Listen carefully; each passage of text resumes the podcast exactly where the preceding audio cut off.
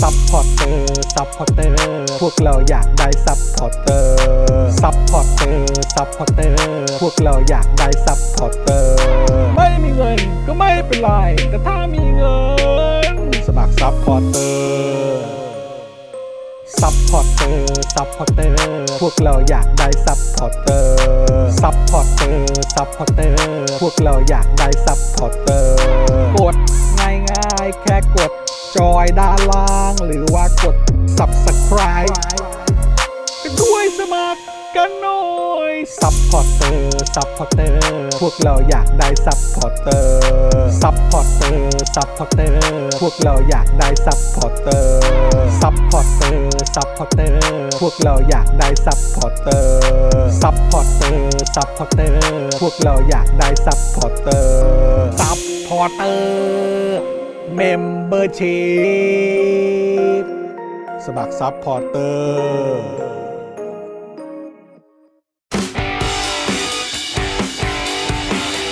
Daily t o p i c กกับจอห์นวินยู เป็นซีซั่นใหม่แล้วนะครับคุณผู้ชมครับนะฮะก็สำหรับเอ่อคุณผู้ชมที่หลายต่อหลายท่านเนี่ยนะครับก็รอคอยการกลับมาของพวกเราตอนนี้ก็กลับมาเรียบร้อยแล้วนะครับครับก็เอ่อตอนนี้เราอยู่ในสตูดิโอเก่าของเรา ใช่ครับ แต่ว่าเป็นเซตใหม่ เซตใหม่ นะครั ฮะ เซตใหม่นะครับซึ่งก็ต้องขอขอบคุณนะครับทางทีมงานของเราทุกๆคนด้วยนะคครั รับบ นะซึ่งก็ต้องเริ่มต้นด้วยไม่ว่าจะเป็นพี่ใหญ่ ครับ นะครับแล้วก็เอ่อพี่บิว ฮะ นะครับเพราะว่าโอ้โหมาแบบว่าช่วยจัดในสตูดิโอของเราแบบแบบจัดเต็มมากอ่ะ ใช่ เออ นะครับ แล้วก็ยังมีเอ่อไข่เจียวก็มา ครับ เอ่อเอ่อคุณออมก็มา ใช่ นะครับ แล้วก็คุณฮอนก็มา ครับ นะครับ แล้วก็ที่สำคัญที่สุดเนี่ย เราได้รับการอนุเคราะห์ ครับผม นะครับ หลาย ๆ อย่างนะครับ ที่อยู่ในฉากของเราเนี่ยนะครับ ฮะ จากพี่โรซี่ ปรบมือพี่โรซี่ ข ค อ รั บบ มือให้กับพี่โรซี่ครับ แล้วก็พ่อหมอด้วยนะครับ นะฮะ ขอบพระคุณมาก ๆ เลยนะครับผ โอ้ ม โห เ ขอบคุณเอ่อขอบคุณคุณอ้ำด้วย อ่าใช่น้องอ้ำด้วย ที่ น้อง มาช่วย อ้ำด้วยน้องอ้ำด้วย ทำความสะนะครับ อาด นะก็ขอบคุณมาก ๆ เลยนะครับนะอ่าโอเค คุณผู้ชมครับ ใครที่เอ่อเข้ามาแล้วนะครับอย่าลืมกดไลค์กดแชร์กันด้วยนะครับ ตอนนี้เรายังพยายามทำความคุ้นเคย ครับ กับสตูดิโอใหม่ของเราด้วยนะครั ใช่ครับ ซึ่งอันนี้ถามถามเอ่อบิวกับพี่ใหญ่ต่อว่าเอ่ออันนี้ขึ้นเสียงในหูได้อีกหรือเปล่าอะ ฮะอ๋อตรงไหนตรงไหนตรงไหนอ๋อนึกว่าต้องหมุนตรงของเรา ไม่เป็นเลยอ่ะของใหม่ พอดีคุยกับพี่โรซี่ว่าเฮ้ยเออเราจะแบบอะไรยังไงดีอ๋อเฮ้ยนี่นี่นี่ผมผมได้ยินเสียงแล้วอย่างนี้เหรอ อ่าเนี่ยก็ได้ยินแล้วนี่ไง เออไม่ไม่แต่ว่าเหมือนมัน ไม่ใช่เขาทำ นได้ยิน เขาทำ สียงหูอยู่ไงเออนะครับ คือเสียงพี่ใหญ่ประมาณเนี้ยเหมือนพยายามจะเตือนมึงว่าแบบจอนอย่าจับจอนอย่าจับ เอารอรอรอรอรอรอ จับ เออ จับ โอเคก็คืออย่าจับใช่ไหมเออนะครับคือมันมันมันมันยังไม่ได้ยินเสียงตัวเองอ่ะเออนะครับอยากฟังเสียงตัวเองด้วยเหมือนกันนะครับอยากจะรู้ว่าเสียงมันดังไปหรือว่าเบาไปหรือเปล่า นี่คุณคุณยังไม่ได้ยินเหรอ ยังไม่ได้ยิน อ๋อเหรอ เออ คุณได้ยินเหรอ ผมเอ๋อผมได้ยินเสียงแค่ตัวผมเอง ผมยังไม่ได้ยินเสียงจอน ฮัลโหล ฮัลโหล ฮัลโหล อะไร อ่า นะ เนี่ยได้ยินละ ฮะได้ยินไหม อ๋อไม่ได้ยินละ ไม่รู้อ่ะ ผม ผมไม่ได้ยินอ่ะ เออ ได้ยินปะฮัลโหล ฮัลโหล เนี่ย อย่างเงี้ย ได้ยิน แต่มันเหมือนมันต้องกดปุ่มอ่ะ สดมากเลยอะ แล้วแล้วคุณจะ รายการเราสดมากเลยจริง โอ้แต่ตอนเนี้ยผม ๆเออ ดังมากอะ อ๋อ ของป้ามาดัง แต่ของผมมันไม่ดัง ครับ เลย หูฟังไม่ดัง หูฟังไม่ดังเลย อ่ะ เดี๋ยวให้ เดี๋ยวให้ เดี๋ยวให้พี่ใหญ่จัดการให้ก่อนละกันนะครับ ครับ นะอ่ะโอเค คุณผู้ชมครับ เช่นเคยนะครับก็ใครที่อยากจะสนับสนุนพวกเรานะครับก็สามารถสนับสนุนพวกเราได้นะครับผ่านทางบัญชีกสิกรไทยนะครับ0698975539นะครับหรือว่าสแกน QR Code กันก็ได้นะครับ ถูกนะแล้วก็ ต้องแล้วครับ นอกจากนี้นะครับคุณผู้ชมก็อย่าลืมมาเป็นซัพพอร์ตเตอร์กันด้วย ครับ นะครับนะทั้งทาง YouTube Membership นะครับแล้วก็ Facebook Supporter ตอนนี้ได้ข่าวว่ามันมีแบบเป็นยังไงนะพี่ใหญ่เป็นซูเปอร์แตงเหรอหรือว่าอะไร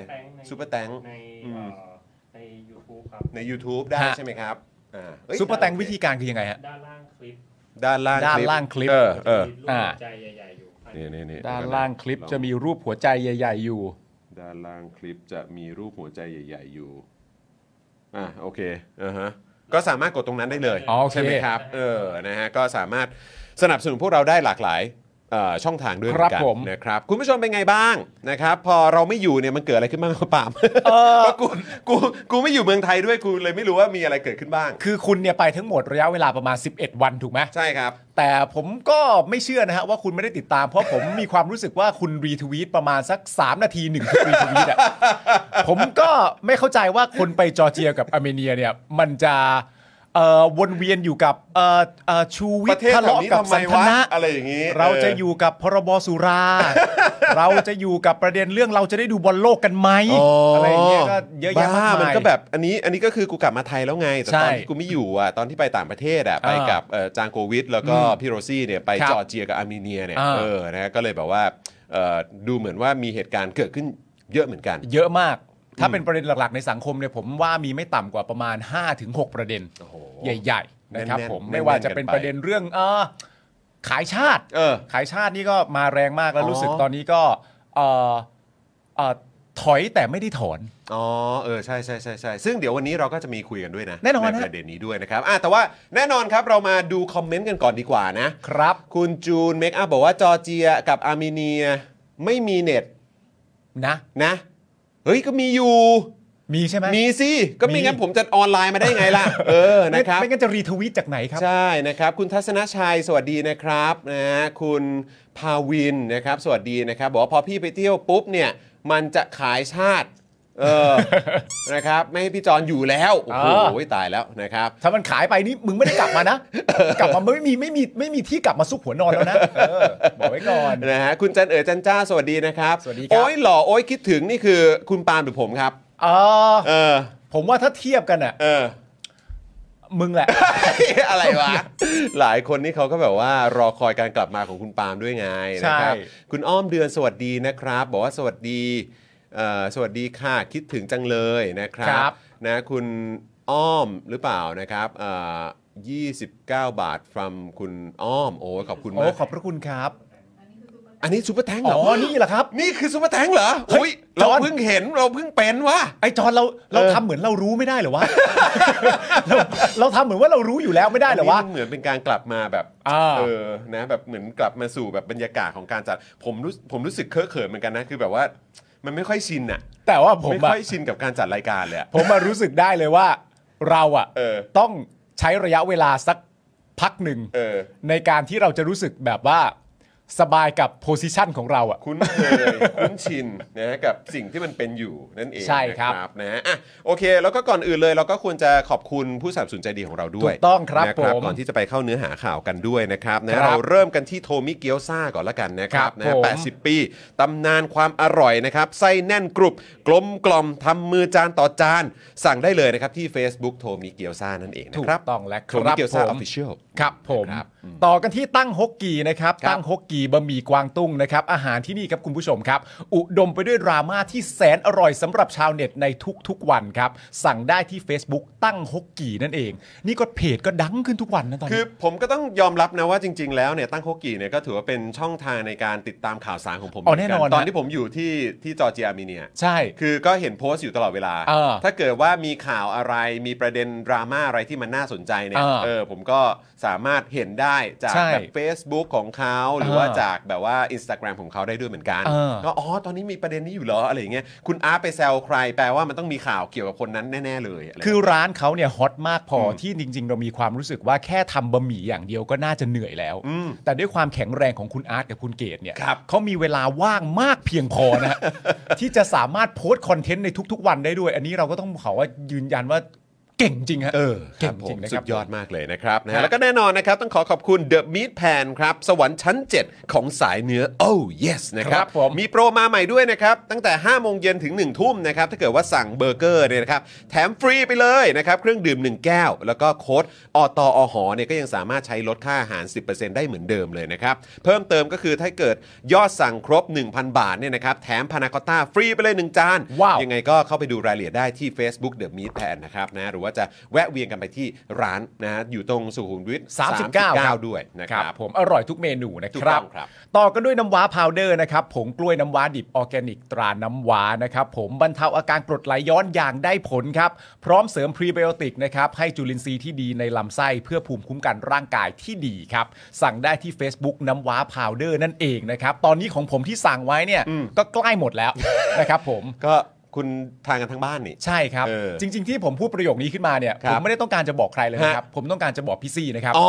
โอเค นะครับว่า ผมนึก น้ำว่า ว่าคุณจะบอกคุณไทนี่ซึ่งดูอยู่ทางบ้านตอนนี้ ไม่ไม่ไม่ครับ ไทนี่เค ไม่ไม่ครับ ไท ม่ นี่ ฮะ เคจัดมาหน่อยสิน้ำว้าพาวเดอร์ ไม่ต้องบอกไทนี่เคครับ บอก เออ พี่โรซี่ครับ ผมพูดอันนี้ออกมาว่าน้ำว้าพาวเดอร์ที่บ้านผมใกล้จะหมดแล้ว เออ ผมบอกพี่โรซี่นะครับ โอ้ยโอเคโอเคนะครับนะฮะอ่ะยังไงก็สามารถไปอุดหนุนกันได้กับน้ำว้าพาวเดอร์นั่นเองนะครับนะ ครั ฮะ บผม XP Pet จ้ะ น้ำพาวเดอร์เขาก็ถาม ฮะ ว่าแบบรายการเมื่อไหร่จะกลับมาครับ อ๋อ อ๋อ โอเค นี่มาแล้วครับ มาแล้วครับ มาแล้วครับ คุย ฮะฮะ คุณลูกค้าบอกว่ายังยังไม่กลับมาจัดอีกแล้วครั อ๋อบ กลับมาแล้วกลับมาแล้วกลับมาแล้วกลับมาแล้ว กลับมาแล้ว นะครับกกลั ลับบ มา มาแล้ แล้ว ว นะครับนะฮะอ่ะแล้วก็แน่นอนนะครับ ต้องขอขอบคุณ XP Pen ด้วยนะครับเมาส์ปากการะดับโปรเขียนลื่นคมชัดทุกเส้น ครับ เก็บครบทุกรายละเอียดในราคาเริ่มต้นไม่ถึงพัน ดูข้อมูลเพิ่มเติมได้เลยนะครับ ที่เพจ XP Pen Thailand นั่นเองนะครับ ครับผมก่อต่อกันด้วยจินตรักษณ์คลินิกนะครับ จมูกพังเบี้ยวทะลุระเบิดมาจากไหนเนี่ยนะครับ มาให้คุณหมอเชษฐ์แก้ไขให้ได้หมดทุกรูปแบบครับผมเขานะครับคือคนที่โรงพยาบาลทั่วไทยนะครับ โยนงานยากมาให้เสมอนะครับ อันนี้รู้กันเฉพาะในวงการนะครับ เทพจริงนะครับ เรื่องงานซ่อมจมูกพังนะครับ ต้องหมอเชษฐ์จินตรักษณ์คลินิกนะครับ สอบถามได้ที่ Facebook ชื่อเดียวกันเลยครับ จินตรักษณ์คลินิกนั่นเองครับ ถูกต้องครับ อันนี้ อ่ะ คือเป็นข่าววงในนะ เอามา ใช่ แชร์ให้ฟังนะเอ ครั อบ ใครมีปัญหาอะไรรีบไปหาหมอเชษฐ์เลยนะครับ ครับ รวมถึง Protect Screen ด้วยนะครับ สร้างพื้นที่บ้านคุณให้ปลอดฝุ่น PM 2.5 ด้วย Protect Screen มุ้งลวดยุคใหม่กันได้ทั้งยุงและฝุ่น PM 2.5 เจ้าแรกและเจ้าเดียวในประเทศไทยนะครับ ผลิตจากเยื่อนาโนไฟเบอร์คุณภาพสูง ครับ ทำ ทำให้ไม่เกิดสนิมตลอดการใช้งานด้วยนะครับ ที่สำคัญนะครับ เพียงแจ้งโค้ด SPD10 รับส่วนลดไปเลย 10%สอบถามข้อมูลเพิ่มเติมได้เลยนะครับ ที่ Facebook Protect Screen หรือว่าจะแอดไลน์ไปก็ได้นะครับ ที่ @ps2288 หรือโทร 02-028-2288 นั่นเองนะค เบอ รับ ร์จำง่ายครับ เบอร์จำง่ายครัคบรับ ผม ใครก็ เบอร์จำ จำ ง่า ได้ ย นะครับ ต่อกันที่เฟรนชิกครับ นี่ก็เป็นลูกค้าอีกท่านหนึ่งที่คิดถึงเจ้าของรายการมาก เออ นะครับผมทั้งเรื่องส่วนตัวและเรื่องสินค้าด้วยนะครับผมเฟรนชิกน้ำพริกหนังไก่นะครับหนังไก่เกรดพรีเมียมรสชาติจัดจ้านถึงเครื่องถึงใจครับ สั่งได้ทางไลน์แอดแอดเฟรนชิกส่งฟรีทุกบ้านนะครับ ทาง ผม CEO เขาบอกมา บอกว่า เอ่อตอนนี้ล็อตใหม่เพิ่งเข้ามาเลย อ้าวแล้ว แบบ แล้ว คือจับถุงแล้วโอ้โหร้อนเลย เออ เพราะว่าเป็นของใหม่แบบ ของใหม่ เพิ่ออกจากเตาเลย สดสดร้อนร้อน สดๆร้อนๆเลย เพราะฉะนั้นรีบสั่งกันนะครับ ถ้าเกิดว่าแบบไม่อยากรอนาน ค ใช่ รั ไห บ มเออแบบสั่งปุ๊บแล้วก็ได้ปั๊บเลยเนี่ยใช่ไหมเออ ฮะ แบบว่าถ้าเกิดว่าหมดล็อตนี้เดี๋ยวเราต้องรอล็อตต่อไปไง ใช่ ก็ไม่อยากให้คุณผู้ชมรอนาน แล้ว ใค หมด ที่เป็น เร็ แฟน ว คลับด้วย ใช่ นะ ฮะ ครับของเฟรนชิกนั่นเองนะครับ แล้วก็ต่อด้วยโอ้โหนี่ลูกค้าเรายังเยอะเหมือนเดิมดีใจจังเลยครับนะฮะ ฟูรุเมะครับฟูรุเมะเครื่องดื่มแบบชง หอมอร่อยปราศจากน้ำตาลและไขมัน พร้อมสารสกัดกว่า 10 ชนิดที่มาช่วยเบิร์นไขมันเก่า ลดการสะสมของไขมันใหม่ และยังช่วยให้อิ่มนานอีกด้วยนะครับ ที่สำคัญมีโปรโมชั่นพิเศษนะครับ ซื้อ 2 กล่องขึ้นไปลดเหลือกล่องละ 290 บาท จากปกติกล่องละ 350 บาทนะครับยิ่งไปกว่านั้นถ้าเกิดซื้อ 4 กล่องเนี่ยแถมเพิ่มไปเลยนะครับแก้วเช็คหนึ่งใบ ครับ มี 3 สีให้เลือกนะครับ สั่งได้เลยนะครับ ที่ Facebook ฟูรุเมะไทยแลนด์หรือ Line ฟูรุเมะไทยแลนด์นั่นเอง ครับ คผรับ มแล้วต่อกันที่ฮานาทาบะนะครับผมฮานาทาบะกระดาษชำระละลายน้ำได้จากญี่ปุ่นครับเทพสุดๆไปเลยนะครับ ทิ้งลงโถสุขภัณฑ์ได้เลยไม่อุดตันนะครับผมแถมแกนม้วนนี่นะครับ มีกลิ่นหอมช่วยดับกลิ่นในห้องน้ำได้อีกต่างหากนะครับผมแจ๋วมากๆครับคุณผู้ชมครับ ของผมก็จะหมดแล้วนะ อ้าวบอกใคร อันนี้บอกใคร บอกตัวเอง อ๋อโอเค เพราะปกติก็สั่งอยู่แล้วไง โอเค อนะครับ ได้ แล้วก็ลองไปสั่งกันได้นะครับ รับรองว่าไม่ผิดหวังโดนใจแน่นอนนะครับ ใช่ ณผู้ชม แล้วครับผม นะแล้วก็ใครที่สนใจนะครับ พื้นที่โฆษณาของเรากลับมาแล้วนะซีซั่นใหม่นะครับเพราะฉะนั้นเนี่ยอยากจะมาเอ่อเป็นผู้สนับสนุนรายการของเรานะครับ ก็สามารถสนับสนุนพวกเรากันได้เลยนะครับนะฮะผ่านทางเอ่อติเอ่อสามารถโทรเข้ามาได้ ครับ เลยนะครับเอ่อ085 827 5918นะค ครั รับบ หรือว่า inbox มาที่ Facebook ของ Daily Topics กันได้นะครับสำหรับใครที่สนใจจะซื้อโฆษณากับเรา ครับ ราคาเดิมนะครับ 999 นะครับ วันละ 999 ถูกต้อง นะครับ ถ้าเกิดสนับสนุนกันแบบรายสัปดาห์นะครับ หรือว่ารายเดือน ครับ รายปี อ่าน นะครับ รายทศวรรษก็ได้ด้วยนะครับ ครับผม นะฮะ ก็มีส่วนลดให้แน่นอนครับ แน่นอนครับ ถ้าสนับสนุนเป็นรายทศวรรษก็ควรจะมีส่วนลดแหละค ต้ รั อบ งมีส่วนลดแล้วล่ะครับ ครับ นะฮะ ผม ถ้าเกิดว่าจะอยู่ด้วยกันแบบยาวๆกันขนาดนี้ ใช่ นะครับโอ้ยมีหลายคนเลยบอกว่าโอ้ยคิดถึงคิดถึงมากๆโอ้ยคิดถึงเหมือนกันนะครับ คุณเลียวนี่บอกว่าคิดถึงนะครับเอ่อคุณดีเคบอกว่าเราสั่งฟูรุเมะรสมัทฉะและกาแฟอย่างละสองอย่างละสองรส4 กล่องครับ โอ้โห ส่วนคุณดีเคก็ย้ำอีกครั้งว่าฮานาทบะเนี่ยนะครับเขาของเขาดีจริง อ่า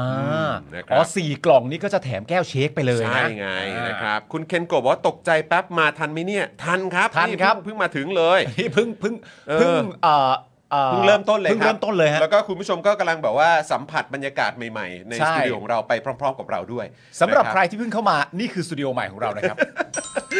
เป็นเป็นเขาเรียกลุคใหม่ของสตูดิโอของเราแล้วกัน เออใช่ เอ มัน อ สตูดิโอเดิม ใช้ใช้คำนี้แล้วกัน แต่ว่า เออ ปรับเปลี่ยนลุคมันใหม่ ครับผมเออนะ ข้างหลังเรานี่มีงานอาร์ตนะครับ งานอาร์ตครับ นี่นะครับผมอ่า เออนะครับ จริงๆอ่ะเราก็ต้องใช้เวลาในการสำรวจว่าอืม เออใช่ เรามีอะไรบ้างนะ กำลังดูอยู่เหมือนกันแบบว่าเอออะไรยังไงวันนี้ในสตูดิโอของเราแต่แบบผมดีใจมากเลยนะเหมือนเราแบบเปลี่ยนบรรยากาศบ้างอะ ใช่ เออนะคือกลับมาทั้งทีก็เปลี่ยนบรรยากาศหน่อย ควรจะมีอะไรใหม่ๆ ผมก็เพิ่งมีโอกาสได้เห็นสตูดิโอเอ่อเมื่อคืน อืม เป็นครั้งแรกนะครับ อืม เพราะว่าคุณจรก็เรียกผมเข้ามาประชุม อ่า นะครับผมเพราะวันนี้เราจะเริ่มงานเปิดซีซั่นใหม่เป็นครั้งแรก ใช่ เมื่อวานก็เลยเรียกเข้ามามาดูสตูดิโอก่อนอะไรเงี้ยแต่ว่าเมื่อวานที่เข้ามาเนี่ยสภาพในสตูนี่คือยัง ของ ยังคง แบบ มีอุปกรณ์อย่างมากมายอยู่ บรึมนะฮะ นะครับผม นะฮะเต็มไปหมดเลยครับ แต่ว่า นะฮะ ก็จะเห็นภาพคร่าวๆว่าโอเค ลักษณะการนั่งจะเป็นอย่างนี้นะที่นั่งแบบจุดต่างๆ นานาบิวอยู่ตรงไหนพี่ใหญ่อยู่ตรงไหนอะไรอย่างเงี้ย อืม ก็จะเห็นภาพคร่าวๆนะครับ ใช่ วันนี้ก็ได้เห็นผมได้เห็นเต็มๆพร้อมคุณผู้ชมก่อนคุณผู้ชมแค่ไม่เกินชั่วโมงเดียว เออ นะ ถู ฮะ กต้อง เห็นพร้อมกันเลย แล้วก็วันนี้ต้องหยอดไว้ด้วยนะครับ ว่าเดี๋ยวเราจะมีการโฟนอินกันด้วย ถูกต้องฮะ นะครับตอนประมาณ6กโมงครึ่ง ครับ นะครับอีกครึ่งชั่วโมงเดี๋ยวเราจะโฟนอินคุณเท่าพิภพ ครับ ในประเด็นเรื่องของเอ่อสุราก้าวหน้า ใช่ ใช่ไหมออ ประเด็นนี้ก็เกิดขึ้นในช่วง 11 วันที่คุณไม่อยู่พอดี ใช่ นะครับ แต่ก็ติดตามอยู่นะครับ ฮะ แล้วก็แบบคือได้ได้ข่าวว่ามันก็ค่อนข้างเฉียดฉิว ใช่ เออแล้วก็มีประเด็นที่มันเกิดขึ้นด้วย มีการแบบนับคะแนนกันใหม่อะไรแบบนี้ ใช่ นับคะแนนโหวตกันใหม่ใช่ไหม อย่าเรียกว่าเฉียดฉิวเรียกว่าเฉียดฉิว อันนี้เฉียดฉิวหรือว่าแบบจะฮัดชิวฮะ เฉียดเฉียดฉิวมากเฉียดฉิวเฉียดฉิวมันเฉียดฉิว เฉียดชิวมาก มัน เออ มากกว่าเฉียดฉิวไปแล้วมันคือเฉียดฉิว เออ นะฮะ เลย อืมนะครับ ใช่ เดี๋ยวก็คอยติดตามแล้วเดี๋ยวมาฟังกันดูว่าคุณเท่าพิภพเขามีอะไรมาอัปเดตกับพวกเรากันบ้าง ผมว่าคุณท้ายบมีอะไรพูดเยอะอะ เต็มไปหมดอะ ในช่วงเวลาที่เราไม่ได้จัดรายการเนี่ย คุณเท่าอิภพก็เป็นอีกหนึ่งตัวละครเลยนะที่ผมอยากคุยมากที่สุดในช่วงนั้นเลย เออ ราะว่าอยากสัมภาษณ์ความรู้สึกด้วย บรร แล้ว ยา ก็ กาศไง บรรยากาศ บรรยากาศ ด้วย อยากรู้ สิ่งที่เกิดขึ้น หรือมีความแปลกอะไรบ้างไหมที่รู้สึกได้รวมถึงขั้นตอนต่อไปด้วย อืม ว่าจะไปยังไงกันต่อนะครับ ใช่ เดี๋ยวโฟนอินแล้วพูดคุยกันนะครั ใช่ คุณผู้ช ถู ม กต้อคงรับ นะครับ แล้วก็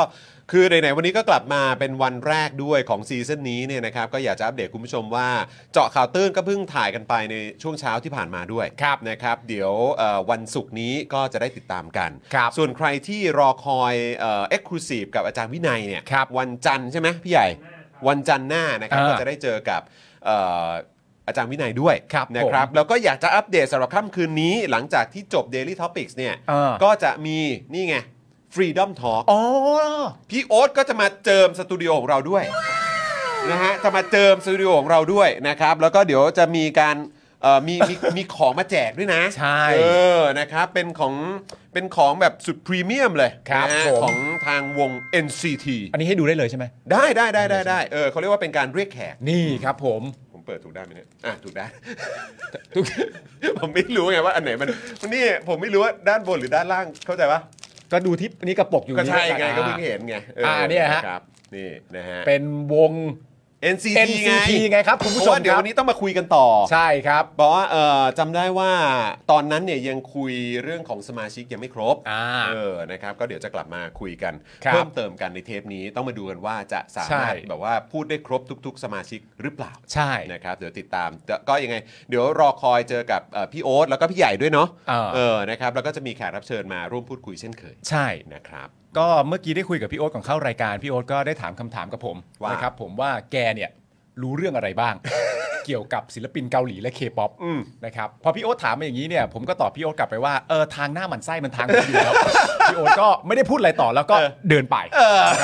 นะครับผมว่าทางทางหน้าหมันไส้มันทางผมอยู่แล้วฮะนะครับผมก็ต้อง ขออภัยพี่โอ๊ตด้วย นะครับผม แต่เดี๋ยวเอ่อมากี่โมงนะฟรีดอมช็อป เอ่อวันนี้วันนี้กี่โมงพี่ใหญ่สามทุ่มอันนะฮะ สามสามครับ สามทุ่มโอเค สามทุ่มนะโอเคสามทุ่มนะครับ ฮะ นะฮะอ่ะเอ่อคุณพงพักสวัสดีนะครับนะฮะเอ่อคุณ Red Hawk นะบอกว่าพี่จอนช่วยสรุปพี่อุ้งอิงตั้งคันอะไรนะฮะตั้งคันคนที่สองหรือเปล่าฮะหรือว่าอะไร คน ส ที่ รุป อง ทำไมครับ เออ ก็ต้องยินดีกับ ยิน ขา ดี สิ เลยครับ ออ ผม นะครับนะเพราะว่าคือเอออาจจะยังไม่ทราบรายละเอียดแน่ชัด ใช่ นะครับนะเดี๋ยวขอไปติดตามนะครับ ครับผม คุณตุ๊กตาบอกว่าเพิ่งฟังตาสว่างจบ แววว่าปีหน้าอาจไม่ได้เลือกตั้งค่ะ เป็นท้อค่ะ อ๋อ เอออ่ะ ครับ ก็เดี๋ย ผ วมาดูกัน คุณทริปเปิลพีนะครับบอกโอ้ยตกใจหายไปทำฉากนึกว่าจะหายไปทำหน้า อ๋อ จริง ๆ นะ มีคุณผู้ชมหลายท่านเหมือนกันทั้งใน Twitter แล้วก็แบบว่าใน direct message อะไร เอ ต่างๆอนานาเนี่ยส่งเข้ามามากมาย เพราะว่าเราก็มีความรู้สึกว่าตอนที่กำลังจะปิดซีซั่นไปเนี่ยเราก็ประกาศชัดเจนนะครับ ว่าเราจะปิดซีซั่นสักประมาณอยู่ในช่วงๆราวๆประมาณ 2 อาทิตย์ ใช่ แต่ก็มีคุณผู้ชมมาถามหลายคนเหมือนกันว่าเออเกิดอะไรขึ้นกับรายการหรือเปล่าคะ เออ หรือเปล่าครับ หรือว่ามีอะไรที่ดิฉันตกข่าวไปหรือเปล่าอะไรอ สง ย่างเงี้ สั ย ยเขาคงคิดว่ารายการเราโดนอุ้มหรือเปล่าหรือว่า ใช่ แบบเออ ผมว่าคุณผู้ชมไปคิดแบบนี้ว่าเขาจำวันที่คุณบอกได้ อืม ว่าคุณน่ะจะกลับมาวันไหน อ๋อใช่ใช่ แล้ว ใช่ใช่ เราใช้เวลาระยะหนึ่งหลังจากคุณกลับมาแล้วแล้วค่อยมาเริ่มต้นซีซั่น ใช่ คุณผู้ชม ใช่ ก็อาจจะกังวลว่าเอากลับมาแล้วไม่ใช่เหรอแล้วเกิด เอออ อะไรขึ้น อ่า แต่จริง ๆ นั่นก็คือทั้งหมดก็คือช่วงเวลาในการเซตซีซั่นใหม่เนี่ยแหละครับ คือคุณผู้ชม นะฮะ ก็คงจะเห็นแหละว่าเอ่อหลาย ๆ ท่านก็อาจจะมีโอกาสได้เห็นว่าเออผมก็อัปเดตว่าตอนนี้กลับมาแล้ว ใช่ ไหมอยู่เมืองไทยอาจารย์โควิดเองก็โพสต์เหมือนกันว่า ใช่ เออก็กลับมาแล้วอะไรอย่างเงี้ยเออมี ฮะ พงมีภาพอะไรมาให้ดูด้วยนะครั ครับ ก็ต้องขออภัยที่อาจจะกลับมาช้าแบบนิดนึงนะ อ่า คือสำหรับซีซั่นใหม่นะครับเพราะว่าเราก็มีการแบบปรับเปลี่ยนอะไรด้วย แล้วก็หลังจากนี้อีก ผมว่าอาจจะไม่กี่สัปดาห์ อ่า ก็จะมีความพิเศษเกิดขึ้น ใช่ ใน Daily Topics ของเราด้วย ใช่ เออ นะฮะ เพราะฉะนั้นก็อยากให้ติดตามกันนะครับ อันเนี้ยไม่ได้ทำหน้าบิวนะแต่แบบ ใช่ ไม่ ได้ทำหน้าบิวเล ไม่ ย ได้ทำหน้าบิว ไม่ แต่ ได้ อยากจะบอกว่า ทำหน้าบิ้วเลย ใช่ เป็นอันใหม่ที่ผมอ่ะพยายามจะบิวคุณจรตลอดเวลาว่าทำได้แล้วทำได้แล้ว จรก็ปฏิเสธมาตลอด ก็ก็ก็ก็บอกว่าเออทำแต่ว่าก็คือขอแบบซีซั่นใหม่ด้วยไง ใช่แต่ เออ ว่าสุ ก็ ด ไหน ท้าย ไห แล้ น ว ก็จะกลับมาแล้วอ่ะ ถูกต้อง เออ แต่สุดท้ายแล้วความคิดของคุณจรถูก อืม นะครับผมเป็นการตัดสินใจที่ถูกว่า ผมคิดว่ามันน่าจะพอดี มันเป็นอ่ามัน เออ พอดี มันน่าจะ มันเป็นช่วงเวลา จังห ข วะ อง ได้ อะไรที่มีความซีซั่นใหม่พอดี อ่าใช่ เพราะฉะนั้นไม่ทำหน้าบิวอีกครั้งหนึ่งนะครับ ใช่ ใช่ใช่ใช่ใช่นะครับ นะอ่ะคุณผู้ชมงั้นเดี๋ยวก่อนที่เราจะไปอัปเดตกันในประเด็นของสุราก้าวหน้านะครัคบรับ แล้วก็การโฟนอินกับคุณเท่าพิภพเนี่ยผมคิดว่าเราก็ควรจะมาอัปเดตนะครับใน ครับ เอ่อเรื่องที่เราอัปเดตกันทุกๆ ครั้งอยู่แล้วเวลามี Daily Topics นะครับสิ่งที่ ฮะ ขาดไม่ได้เลยนะครับก็คือประเด็นเกี่ยวกับนักกิจกรรมนะครับ ครับ แล้วก็คดีความต่างๆนะครับที่เกี่ยวข้องกับเรื่องของการแสดงออก อืม การแสดงความคิดเห็นนะฮะแล้วก็เรื่องเกี่ยวกับคดีทางการเมืองด้วย ครับผม นะครับ ก็อัปเดตหน่อยละกันนะครับอื้อหืออันนี้ไม่พูดถึงไม่ได้เลยนะครัคบรับ อีกแล้วครับ คดีมาตรา 112 นะครับ ฮะ ศูนย์ทนายความเพื่อสิทธิมนุษยชนเนี่ยรายงานว่าเมื่อวานนี้เนี่ยนะครับสารอาญาพิพากษาจำคุกสุดทิเทพนะครับในคดีมาตรา 112 เป็นเวลา 3 ปี ครับ โดยไม่รอลงอาญานะครับจากการโพสต์ข้อความวิจารณ์สถาบันกษัตริย์ ประชดกลุ่มรักสถาบันในกลุ่ม Facebook คณะประชาชนปลดแอกนะครับเมื่อวันที่ 14 ตุลาคมปี 63โอ้โหนี่ก็เป็นเหตุการณ์ตั้งแต่ปี 63แล้วเนี่ย ใช่ครับ โดยคดีนี้เนี่ยนะครับมีกระทรวงดิจิทัลเพื่อเศรษฐกิจและสังคมเป็นผู้กล่าวหาครับ อ้าว ม ด้วยตัวเองเลยเหรอ ครับผม ฮะ นะฮะโดยสารเนี่ยระบุว่าคุณสุทธิเทพเนี่ยนะครับกระทำความผิดเป็นเรื่องร้ายแรง อืม ไม่สมควรรอการลงโทษ อืม แม้จะไม่เคยรับโทษจำคุกมาก่อน แต่จากรายงานการสืบสอบพฤติกรรมหลังคำรับสารภาพ ระบุถึงเหตุการณ์ที่ฝ่ายความมั่นคงได้เข้ารักษาความปลอดภัยของกลุ่มผู้ชุมนุม ที่รวมตัวกันในเส้นทางของขบวนเสด็จ อืม ทำให้เพื่อนของสุทธิเทพที่ร่วมชุมนุมได้รับบาดเจ็บ ครับ ทำให้สุทธิเทพไม่พอใจ จึงได้โพสต์ข้อความดูหมิ่นพระมหากษัตริย์ โดยศูนย์ทนายได้รายงานข้อความที่สุทธิเทพโพสต์บางส่วนนะครับว่า ถ้าการด่าเจ้าวิพากษ์วิจารณ์เจ้า แล้วมันต้องตกนรกเอาวะ กูยอมตกนรกครับ อันนี้เป็นเพียงส่วนหนึ่งนะครับ ครับ ในเอ่อข้อความนะที่อยู่ในโพสต์นั้น ครับ ซึ่งศาลเนี่ยก็ระบุว่าการกระทำของสุทธิเทพทำให้ประชาชนเข้าใจผิดต่อองค์พระมหากษัตริย์ทำให้เสื่อมเสียพระเกียรติ ถูกดูหมิ่นทำให้ประชาชนเสื่อมศรัทธา ให้ลงโทษจำคุก 3 ปี แต่จำเลยรับสารภาพลดโทษกึ่งหนึ่งเหลือ 1 ปี 6 เดือนครับ อืมครับ ในเวลาต่อมาศาลอนุญาตให้ประกันตัวคุณสุทธิเทพนะครับระหว่างการอุทธรณ์ ครับ โดยไม่กำหนดเงื่อนไขการประกันตัวในชั้นนี้ แต่ให้วางหลักทรัพย์เพิ่ม 10,000 บาท ครับ จากเดิมที่เคยได้รับการประกันตัวในชั้นสอบสวนจำนวน 90,000 บาทนะครับรวมเป็นเงิน 1 0 0 0 0แบาทจากกองทุนราษฎรประสงค์นั่นเอง วางหลักทรัพย์เพิ่มอีกหนึ่งหมื่นด้วยเหรอ ก็คงให้เป็นตัวเลขกลมๆไหม ก็เก้าหมื่นก็กลมนะ ก็รู้แต่ เก้า ว่า หมื่นก็กลมแล้วนะ ก็กลมกว่าไหมถ้าเกิดว่าเป็นแสนหนึ่ง ฟังคือฟังเข้าใจ แล้วก็ ง่าย แล้วก็ เหรอ ดูเหมือนว่าดูนี่ก็คือต้องต้องวางเพิ่มนะ เพราะว่าอันนี้ก็คือ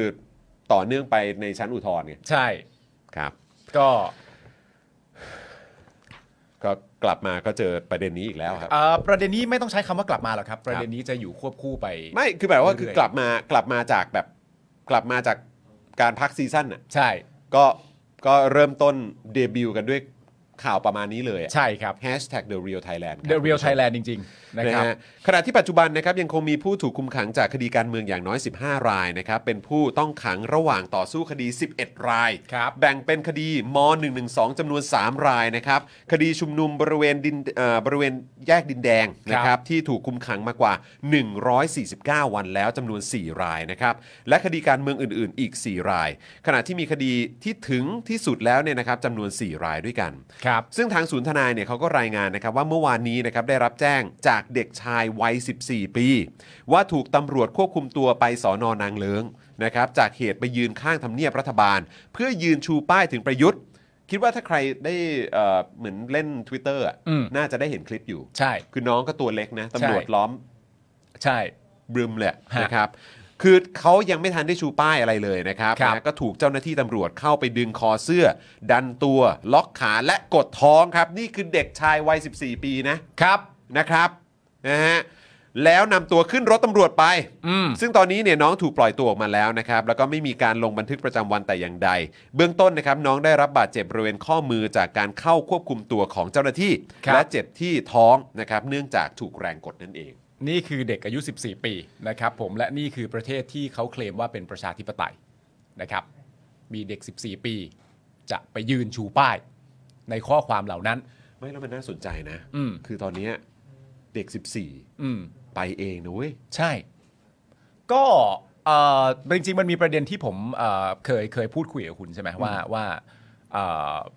ในในแง่ของสังคมที่จะไปต่อในภายภาคหน้าเนี่ย อืม มันก็และที่คุยกับอาจารย์ประจักษ์ด้วยว่ามันก็มีแนวโน้มว่าเอ่อที่ฝังชิปลึกฝังชิปตื้น เอ อะ อเออเออ ใช่ไหมฮะ เอออืม มันแต่ก่อนเนี่ยในยุคเราเนี่ยมันเป็นยุคที่เราสามารถพูดได้ว่า ไม่ฝังชิปลึก อืม ก็ฝังชิปตื้น อืม มีแค่ 2 อย่างนี้ อืม แต่เด็กเหล่านี้สิ่งที่เกิดขึ้นก็คือว่าเขามีโอกาสมากกว่าเราในแง่ของการที่ว่าเขาอยู่ในขอบข่ายของการไม่ถูกฝังชิป เออ ซึ่งเป็นเรื่องใหม่ อืม เราไม่เคยนะเพื่อน อืมอืม เราโดนฝังชิป ตื้นลึก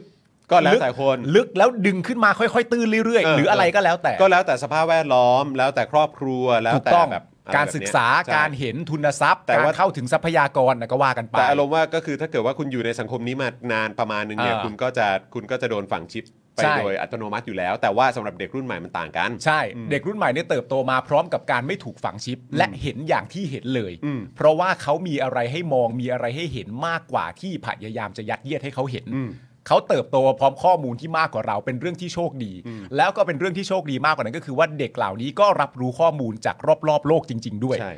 เพราะฉะนั้นเราจึงเห็นข้อความหรือการต่อสู้ของเด็กอะที่มันทำให้เราแปลกใจว่าฮะเหมือนที่คุณถามเมื่อกี้ว่า นี่เด็ก 14 ไปยืนเองแล้วเหรอ อืม และหลาย ๆ ครั้งก็มีทั้งเหตุการณ์ที่เกิดขึ้นที่แม d โดนัล s เหตุการณ์ที่เกิดขึ้นอะไรต่างๆกันานานี่ นั่นก็คือเด็กไปทำ แล้วเห็นในอีกรูปนั้นปะ อะไร ที่เป็นแบบที่ที่ประวิทย์ไปเจอเด็กอะ เห็นเห็นเห็นเห็นเห็น คือ แบบปรบมือให้กับน้องเขาได้ไหมเอ้ย ใช่ ขอเสียงปรบมือให้กับน้องเขาได้ไหม ปอบปอบมือให้น้องเลยปอบมือให้น้องเลย คือ ผมว่าประเด็นมันคืออย่างนี้ ปรบมือให้จริง สิ่งที่เราเคยพูดกันจำได้เปล่าว่า เออ มันมีเอ่อเอ่อครั้งหนึ่งเมื่อนานมาแล้ว แล้วทุกวันนี้ก็น่าจะมีอยู่คือประเด็นที่ประยุทธ์มันชอบไปเยี่ยมเยียนโรงเรียนต่างๆอะที่เป็นโรงเรียนที่เป็นโรงเรียนมัธยมอะ เออ และเราผมกับคุณเนี่ยเคยตั้งคำถามกันว่า ถ้าเป็นมหาวิทยาลัยอะ อืม แม่งจะกล้าไปแล้วพูดอะไรอย่างนี้ไหม เออ จริง นึกออกปะ จริง แล้วคอนเทนต์ในการพูดของมันเนี่ยไม่ใช่คอนเทนต์ที่ชาญฉลาดนะ อืมอืมอืม เป็นเรื่องแบบเบสิกมากอะไร ใช่ ต่างกันนะ ใช่ ล่าสุดเห็นทวิตเตอร์ไหมที่เขาเอามาแชร์กันเรื่องแบบสอนวิธีพูดภาษาอังกฤษอ่ะ เฮ้ย แล้วก็มี อันนี้ไม่เห็น แล้วก็มีคนแซวว่าแบบเนี่ยใกล้จะถึงเอเปกแล้วนะ ตัวเองซ้อมไปบ้างก็ดีอะ เออ ที่แบบว่าเทิร์นเล็บเทิร์นไร เออ โกสเตรทอะไรก็ไม่รู้อ่ะ แล้วก็ อันหนี้คื มื อเล่นมุกเหรอ ไม่เล่นมุก เหมือนพยายาม ตั้งใจเหรอ เหมือนพยายามจะบอกทุกคนว่าในประเด็นของการกล้าสื่อสารกับชาวต่างชาติ เออ คุณไม่ต้องอาย คุณไม่ต้องเขินเรื่องเท่านี้มันต้องพูดได้สิเทิร์นเลฟเทิร์นไรโกเบลนี่นี่ได้รับการศึกษามาขนาดนี้เรียนมาถึงตรงนี้ต้องกล้าพูดต้องพูดได้ สอนเขาสอนเขาและในคลิปเดียวกันน่ะเขาก็เลยตัดภาพไปเป็นภาพที่มันนั่งนั่งเจียมเจียมอ่ะ อ๋อ กับเทเรซาเมย์ ใช่ ออ นั่งเจียมเจียมๆอยู่อ่ะเออแล้วคลิปก็แบบว่าอืมก็สอนเขาเนอะ ไอ้เหี้ยสอนเขานะแต่จังหวะตัวเองนั่งฟังคือแบบ ไม่แล้วแบบเราก็จะหน้าแบบ ใช่ เออ แต่สอนเขาอ่ะแต่แต่สอนเขาอ่ะนึกออกปะแล้วประเด็นก็คือว่า ย้อนกลับมาเรื่องเด็กรุ่นใหม่ เอ อ่ะ อ ไอ ภาพที่นั่งอยู่กับเทเรซาเมย์เนี่ย อืม ถ้าเป็นสมัยก่อนมันอาจจะเห็นไม่เยอะไง เออจริง แต่เดี๋ยวนี้มันเห็นกันทั่ว เออ และเมื่อมันเห็นกันทั่ว เด็กทุกคนก็เห็นภาพภาพนี้ว่าแบบว่ามึงเคยไปนั่งแล้วแบบเอ้ยมันเจ๊เอ้ยจุ๊จุ๊จุ๊จุ๊และอีกวันหนึ่งเอ้ยไม่ใช่อีกวันหนึ่งและในขณะเดียวกันตัวมึงเองอ่ะก็มีคอนเทนต์สอนคนพูดภาษาอังกฤษว่ากล้าหาญในการสื่อสารอ่ะเด็กมันก็เติบโตมามันก็บอกมันไม่ make sense ถูกไหมมันก็มันก็เป็นอย่างนี้เพราะฉะนั้นมันไม่ใช่เรื่องน่าแปลกใจย้อนกลับมาประเด็นเดิม ต่อไปจากเนี้ย เวลาที่คุณกับผมตั้งคำถามกันว่า ถ้าเป็นมหาวิทยาลัยมันจะกล้าไปพูดอะไรแบบนี้ไหมอะผมเชื่อว่าในอีกเวลาไม่นานอะแม้กระทั่งมัธยมมันก็ไปพูดแบบนี้ไม่ได้ มันจะปิดปิดปิดที่ที่ตัวเองสามารถจะโชว์พาวอะไปเรื่อย อืม ๆ เพราะว่ามัน ไม่แล้วแล้วคือเรื่องเรื่องที่น่าสนใจคือผมแค่รู้สึกว่าเออสำหรับที่น้องๆเขาอ่ะ ซึ่งก็น่าจะเป็นน้องๆมัธยมไหม อืม ในรูปของป้อมอ่ะอันนั้นอ่ะคือเขาก็น่าจะรู้ป่ะว่าคือกำลังมีสื่อเก็บภาพอยู่อ่ะ เออ แล้วคือเขาไม่แคร์ไง ไม่แค่ ซึ่งผมแบบคือสุดยอดมากนะครับคือ เออ สุดยอดมากแล้วผมก็รู้สึกว่าโอ้โหแบบ แบบโอ้โห นี่คือแบบเด็กรุ่นใหม่อ่ะ คือประเด็นเขาคงทั้งคงตั้งคำถามกับตัวเองนะว่าทำไมฉันต้องแคร์ อืม ทำไมเวลาเจอตัวละครเหล่านี้อ่ะแล้วทำไมเราต้องแคร์ อืม นึกออกไหม อืม เพราะว่าอย่างที่บอกชิปชิปลึกชิปตื้นอะไรต่างๆนานาเรามีความรู้สึกว่า เวลาที่คนใหญ่คนโตไปตามที่ต่างๆ อะไรต่างๆนานามันก็ต้องมีการต้อนรับ เมื่อมีการต้อนรับก็ต้องมีป้ายบิลบอร์ดป้ายโปสเตอร์สแตนดี้คนมารับอะไรต่างๆนานานั่นนู่นนี่ ผมมีความรู้สึกว่าคนที่ยึดติดอยู่ในอำนาจเก่าเขาคงตกใจอะ อืม ว่าทำไมมาถึงวันหนึ่งเรื่องปกติที่กูเคยทำมาที่มันทำให้กูสามารถที่จะโชว์อำนาจได้ แล้วหลายครั้งกูก็ไม่รู้ตัวว่า กูไม่ได้ขอไปอะ อืม แต่ว่าทุกที่ที่ทำการรับรองให้เนี่ย ก็จะทำการรับรองให้แบบที่คุ้นชินมาเช่นเดียวกัน อืม แต่อยู่ดีๆวันหนึ่งมีคนมาบอกว่าไม่ต้องทำนะ อืม พวกเนี้ยไม่ต้องทำนะ อืมอืม กูว่าเขาก็งง อืม แต่ว่าอย่างงงนาน อืม เพราะถ้างงนานมันจะดูโง่ ใช่ใช่ใช่ ถูกต้องนะครับนะฮะเอ่ออะไร yes yes เออเฮ้อเออเฮ้ออ๋อครับผมนะ คุณเอสคริสบอกมานะครั ใช่ กลับมาแล้วดีใจโคตรนะครับ คุณคุณลักษณ์ใช่ไหมฮะ คุณลักษณ์นะครับ คุณยายาเด็กอนุบาลเดี๋ยวนี้ยังพูดเก่งกว่าเลยค่ะเออนะครั ออบ กไปถึงภาษาอังกฤษใช่ไหมฮะ ฮะคุณทัศนชัยบอกว่า 1 ภาพล้านความรู้สึกเอออันนี้อันนี้คือภาพภาพเอ่อกับ ภาพน้องอะแหละ ภาพภาพภาพกับลุงป้อม หรือว่าภาพ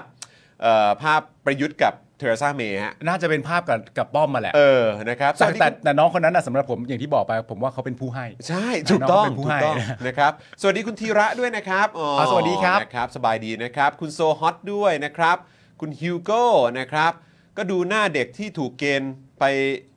ฟังมันพูดดูสิครับนะฮะ อ่า หน้าเด็กแสดงอารมณ์แบบไหน เออ ครับ ครับ คือคือที่คุณบอกว่าประยุทธ์อ่ะ อืม คือจะไปพูดอะไรอย่างเงี้ยกับเด็กในมหาลัยอ่ะ เออ มันก็ยังเป็นเรื่องที่น่าจะยากเลยด้วยซ้ เออ ำใช่ไหมแต่ว่า ก็คือจริง ๆ แล้วผมคิดว่ามันคือเหมือนไปสอนกับเด็กมหาเอ้ยไปสอนเรื่องต่างๆ เหล่านี้ให้กับ ใช่ เด็กมหาลัยฟัง อืม ใช่ไหมแต่ผมคิดว่าคือแค่จะก้าวเข้าไปในสถาบันการศึกษาโดยเฉพาะที่เป็นมหาวิทยาลัยอะ เออ ผมว่าถ้าถ้าตั้งคำถามว่าเขามีความกล้าไหมถ้าเกิด เออ ว่าเหมือนแบบไม่ได้มีการเตรียมหรือว่ามีการจัดแบบทีมเอ้ย เออ เขาเรียกว่าจัดแบบขบวนต้อนรับ การ อะไร รับรอง คัด นู่นนี่ คัดเด็กที่จะมาเป็นคนรับ เออ นายกอะไรอย่างเงี้ย เออ ผมว่าเขา คำถามคือถ้า เขาจะกล้าไปไหม คำถามคือถ้าออร์แกนิกจะกล้าไหมใช่ไหม เออ ใช่ ผมผม ใช่ ว่าไม่ ใช้คำว่าออร์แกนิก ผมว่าไม่กล้า ก็ ผมว่าไม่กล้า เนอะ ผมว่าไม่กล้า แล้วแต่ประเด็นก็คือว่าทางมหาวิทยาลัยอ่ะ อืม เป็นเรื่องโชคดีหรือเปล่าไม่รู้ของตัวประยุทธ์ว่า ผมเชื่อว่าทางมหาวิทยาลัยอ่ะก็คงจะรู้ตัวว่ากูออร์แกนิกไม่ได้ เออ เพราะฉะนั้นก็มีความจำเป็นที่กูต้องจัดอะไรบางอย่างมาที่อาจจะไม่ออร์แกนิก อ่าใช่ พระถ้าออร์แกนิก ไม่น่าจะใช่การรับรองที่ดี ถู แน่ กต้อง ๆมันก็ ถูกต้อง มันก็เมค ใช่ เซน ครับ นะ ใช่ครับ อ่ะ นะฮะอ่ะคุณผู้ชมครับยังมีเวลาอยู่งั้นเดี๋ยวเราอัปเดตกันหน่อยไหมในประเด็นของสุราก้าวหน้า ได้เลย ก่อนที่ ค เรา บ จะไปโฟนอินกับคุณเท่ากัน ครับผม นะครับแหม ได้ ตอนนี้ ฮะ เราเรียกคุณเป็นคุณเท่าเลยนะ คุณเท่าพิภพนะครับผม คุณเท่าครับคุณเท่า เรื่องนี้นะครับคุณผู้ชมครับก็คือเรื่องที่สภาเนี่ยนะครับคว่ำร่างพรบสุราก้าวหน้านะครับด้านก้าวไกลเนี่ยชี้กฎกระทรวงว่าด้วยการผลิตสุราที่ประกาศใช้ล่าสุดเนี่ยนะครับยังไม่ปลดล็อกการผลิตสุราอย่างแท้จริงนะครับผมเอ่อหลังจากที่สภานะครับโหวตคว่ำร่างพรบสุราก้าวหน้าในวาระที่3นะครับด้วยคะแนนเสียงไม่เห็นด้วย 196 ต่อ 194 ครับ ก็ ผม นี่ไง ถึงบอกเลยครับว่ามันเชี่ยวเชี่ยวจ อะไร ริง นะ จริงๆมันเชี่ยวเชี่ยวเชี่ยวเชี่ยวเชี่ยวเชี่ยวเชี่ยวมันเชี่ยวเชี่ยวมากจริงเชี่ยวเชี่ยวร้อยเก้าสิบหกต่อร้อยเก้าสิบสี่แล้วก็งดออกเสียงไปอีกสิบห้าเสียงเนี่ยคุณผู้ชมฮะโดยที่มีการตั้งข้อสังเกตนะครับถึงการออกกฎหมายนะครับกระทรวงว่าด้วยการผลิตสุรา ก่อนหน้าการพิจารณาร่างพรบสุราก้าวหน้าไม่ถึงหนึ่งวันฮะอันนี้ก็เชี่ยวเชี่ยวนะ เชี่ยวเชี่ยจริงๆ เชี่ยวเชี่ยมากครับ แล้วก็คือคือจริง ๆ แล้วถ้าเกิดว่าไปตาม Twitter หรือว่าที่คุณเท่าออกมาให้สัมภาษณ์หรือว่าได้ออกมาแสดงความเห็นเนี่ย อ่า หลังจากที่เห็นรายรายละเอียดแล้วอ่ะ ใช่ ก็คือแบบมันก็น่าสายหัวเหมือนกันนะ อ่ะแน่นอนา ฮะ น่าสายหัวเหมือนเดิม แน่นอน นะครับ แล้วตอนเนี้ยพอฉิวเฉียดขนาดนี้เนี่ย ไอ้เรื่องการออกมาก่อนหน้าที่จะเข้าสภาหนึ่งวันในวาระที่3เนี่ยก็มีเพลงคุณพัชชาก็ออกมาใช่ไหมฮะเพ ลงพัชชาที่ผ่านมาทำไมไม่ทำ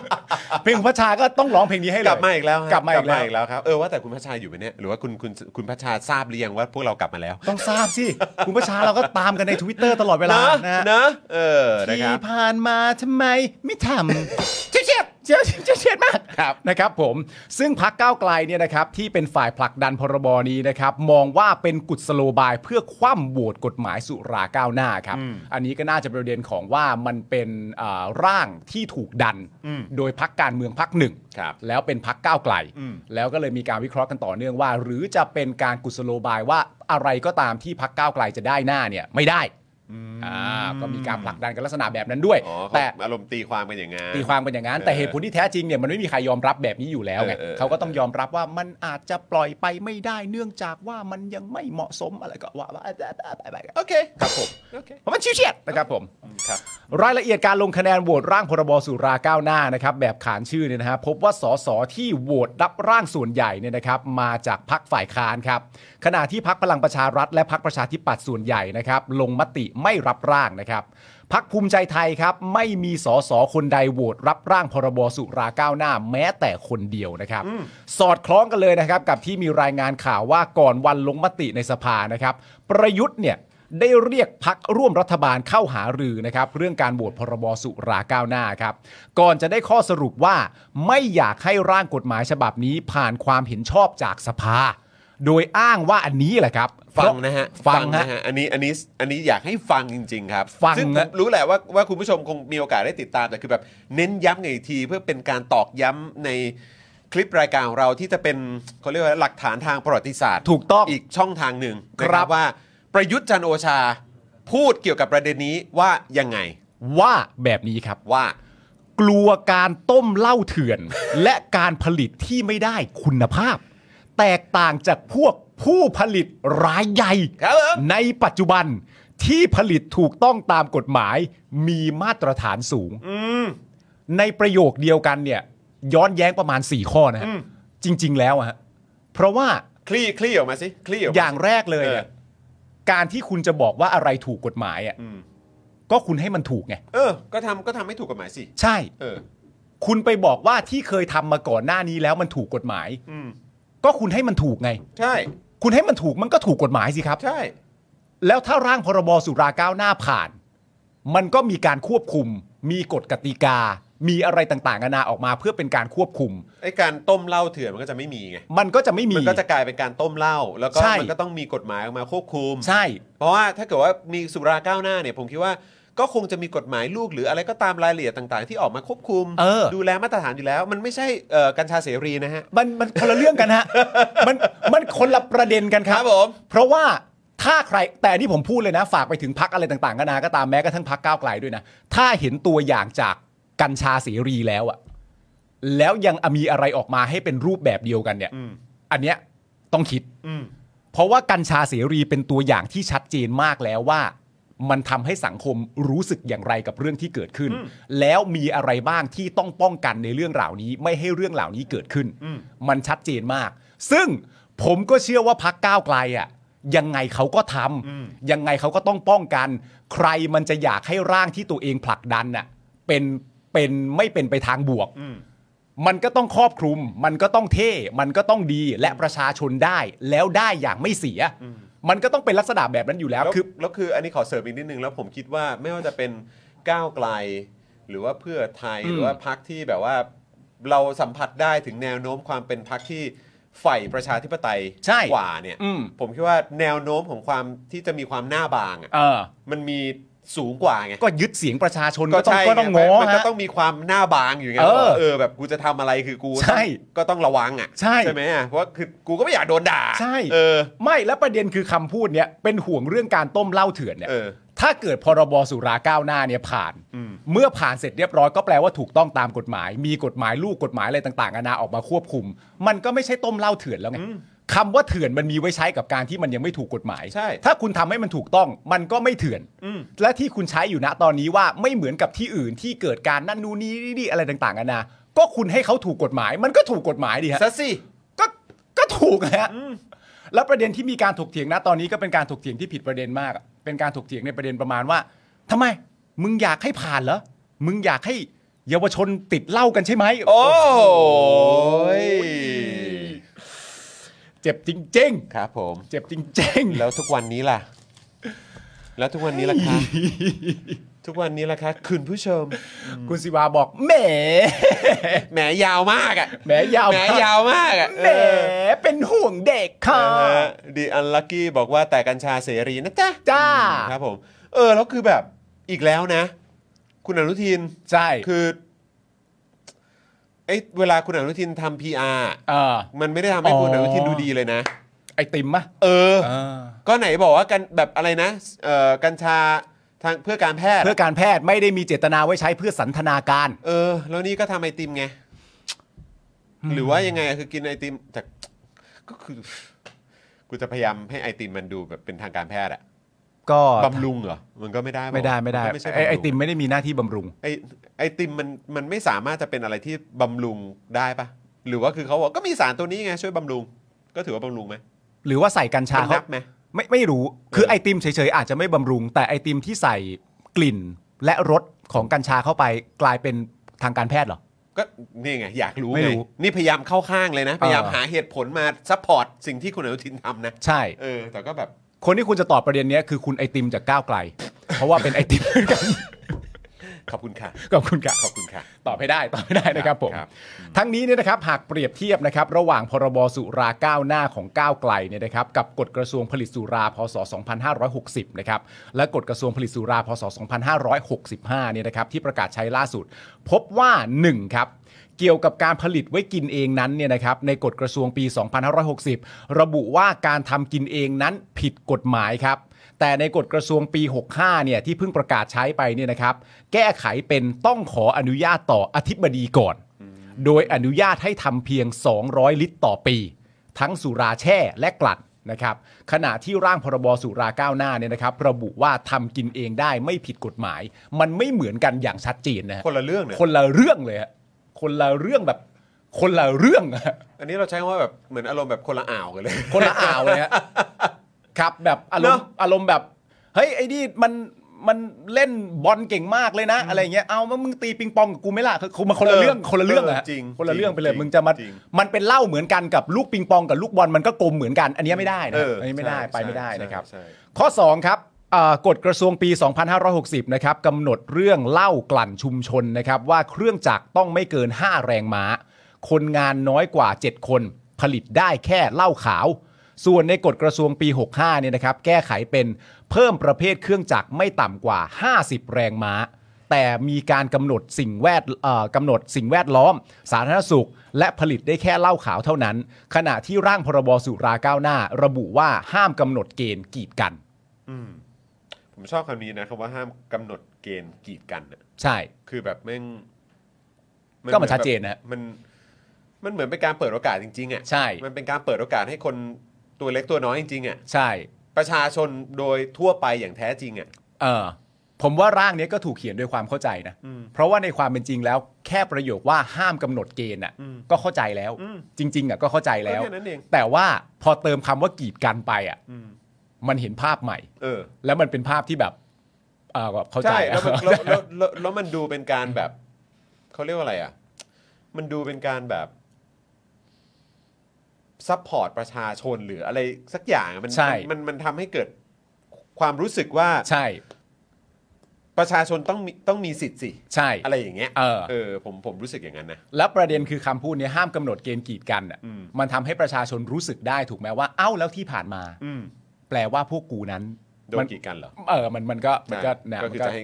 จะให้คิดยังไงนะ เออใช่ฮะ อืม ประเด็นที่ 3 ครับ โรงเบียร์นะครับ ที่ขายผลิตหรือเขาเรียกว่าอะไรนะบรูพับอะ อืม นะครับกฎกระทรวงปี 2560 นะครับกำหนดว่ากำลังการผลิตต้องไม่ต่ำกว่า 1 0 0 0 0แสนลิตรต่อปี แต่ไม่เกิน 1 ล้านลิตรต่อปีนะครับทุนจดทะเบียนเนี่ย10 ล้านบาทครับ ขณะที่กฎกระทรวงปี 65 เนี่ยนะครับ แก้ไขนะฮะ เป็นไม่กำหนดกำลังการผลิตขั้นต่ำ แต่ต้องมีเครื่องจักรที่ได้มาตรฐานตามที่กำหนด และปฏิบัติตามกฎหมายสิ่งแวดล้อมและสาธารณสุข ส่วนในร่างพรบก้าวหน้าระบุว่าห้ามกำหนดเกณฑ์และทุนจดทะเบียน คนละเรื่องเลย คนละเรื่อง คนละเรื่อง เลย อีกแล้วครับ ฮะอ่าข้อ 4 นะครับ ก็คือโรงผลิตเบียร์นะครับ ในกฎกระทรวงปี 2560 นะครับ ระบุว่ากำลังอันนี้เราไล่ให้ฟังเลยนะ คือ 6065 และร่างพรบนะ ใช่เปรียบเทียบให้ เปรียบ ดู เทียบให้ นะครับ ชัดๆเลคุณผู้ยนะฮะ ชมอืม โรงผลิตเบียร์นะครับในกฎกระทรวงปี 60 นะครับระบุว่ากำลังการผลิตต้องไม่ต่ำกว่า 10 ล้านลิตรต่อปี ทุนจดทะเบียน 10 ล้านบาท ขณะที่กฎกระทรวงปี 65 นะครับแก้ไขเป็นไม่กำหนดเกณฑ์และทุนการจดทะเบียน แต่ฮะต้องมีการติดตั้งระบบพิมพ์เครื่องหมายการเสียภาษี และต้องผ่าน EIA ครับนะฮะส่วนในร่างพรบก้าวหน้านะครับระบุว่าห้ามกำหนดกำลังผลิตขั้นต่ อืม ำนะครับ ก็นั่นน่ะดิ คือแบบมันไม่ได้มีความจำเป็นจะต้องมากำหนดแบบว่า ขั้นต่ำต้องเท่านั้นเท่านี้ก็คือคนเขาจะทำอะไรเท่าไหร่ยังไง มันก็ควรจะเป็นเสรีไง คือมันคือประเด็นอย่างนี้ด้วยครับ มันคือประเด็นที่เขาพูดคุยกันนะตอนนี้เนี่ยอ่าสิ่งที่รัฐบาลทำอะหรือว่าอะไรต่างๆนานาอย่างเงี้ยมันก็จะมีการแบบว่าถูกพูดถึงในประเด็นเรื่องการแบบ เอื้อนายทุน อืม เอื้อทุนใหญ่ อืม อะไรต่างๆ นานานั่นนู่นนี่ แล้วเขาเนี่ยก็เลยมีความรู้สึกว่ารูปแบบข้อกำหนดเนี่ยถึงแม้ว่าจะมีความรู้สึกว่าผ่อนคลายมาจาก 60 เยอะแล้วเนี่ยในระยะเวลา 5 ปีเนี่ยผ่อนคลายมาเยอะแล้ว ไม่มีกฎตรงนั้นไม่ต้องมีอะไรต่างๆ นานาตรงนี้ แต่ด้วยรูปแบบจำนวนลิตรอะจำนวนแรงม้าของเครื่อง กฎกติกาอะไรต่างๆนานานั่นนู่นนี่อ่ะแล้วเมื่อมาเปรียบเทียบกับตัวพรบสุราก้าวหน้าเนี่ย มันก็เลยเหมือนแบบปาประเด็นเรื่องเอื้อในทุนไม่พ้นคอตัวเองสักทีอ่ะมันมันมันมันมันมันยังมันยังทำให้ประชาชนรู้สึกว่ามันอยู่ในทรงนี้อยู่ แล้วมันก็ไม่แปลกไงที่ประชาชนจะรู้สึกอย่างนั้นนะ ใช่ เพราะว่าก็เหมือนคุ้นชินกับอะไรแบบนี้มาตลอดชีวิตอะ ใช่ จริง ๆ นะคุณผู้ชม ฮะอีกประเด็นหนึ่งครับก็คืออันนี้เป็นโรงผลิตเหล้าขาวนะครับ ในกฎกระทรวงปี 60 นะครับ ระบุว่ากำลังผลิตขั้นต่ำเนี่ยก็คือ 28 ดีกรี 90,000 ลิตรต่อวัน ขณะที่ในกฎกระทรวงปี 65 เนี่ยนะครับก็ยังคงกำลังการผลิตขั้นต่ำไว้ที่ 90,000 ลิตรต่อวันเหมือนเดิม ส่วนในร่างพรบก้าวหน้าระบุว่า ห้ามกำหนดกำลังผลิตขั้นต่ำคือแฟร์แฟร์แฟร์ได้ไหมนะฮะต่อไปก็คือวิสกี้บรันดีแล้วก็จินนะครับ โอ้ ผม ยโอ้โห อะไรทำไมต้องกลืนน้ำลาย ทำไมต้องกลืนน้ำลายวะ วิสกี้บรันดีแล้วก็จินอ่านะฮะ โอ้โหดูสิดูดูดู ไม่ใช่แค่เราหรอก ฮะ พี่ใหญ่ก็กลืน นั่นน่ะดิคือได้ยินถึงนี่แหละ ผู้ใหญ่ก็กลืน เออ บิวก็กลืนตอนเนี้ยนะ เนอะเนอะเออ ในกฎกระทรวงปี 60 นะครับ ระบุว่ากำลังการผลิตขั้นต่ำเนี่ยนะครับ 28 ดีกรีนะครับผม 90,000 ลิตรอ่าต่อวันนะครับผม ในขณะที่กฎกระทรวงปี 65เนี่ยครับยังคงอ่ากำลังการผลิตขั้นต่ำไว้ที่ 30,000 ลิตรต่อวันเหมือนเดิมนะครับผม ส่วนในร่างพรบก้าวหน้าระบุว่าห้ามกำหนดกำลังผลิตขั้นต่ำ เออ ก็คือ นะครับ จะไปกำหนดทำไมวะ ใช่ เออ เอาโดยสรุปนะครับคุณผู้ชมครับ ทางก้าวไกลเนี่ยระบุว่ากฎกระทรวงการผลิตสุราเอ่อปี 2565นะครับที่รัฐบาลเพิ่งประกาศออกมานั้นเนี่ยนะฮะ ครับ ไม่ใช่การปลดล็อกเออธุรกิจสุรา แต่คือการเปลี่ยนล็อกครับ ไม่ได้ปลดแต่เป็นการเปลี่ยนล็อก เอ นะฮะ อ มันต้องใช้คำแบบนี้ ใช่ ให้ดูเหมือนลดข้อจำกัดนะครับ เออ ผม แต่ในความเป็นจริงยังมีอุปสรรคที่เรามองไม่เห็น เช่น ต้องขอใบอนุญาต การจำกัดรูปแบบวิธีการผลิต การกำหนดให้ต้องทำ EIA ซึ่งต้นทุนสูงนับล้านบาทนะครับ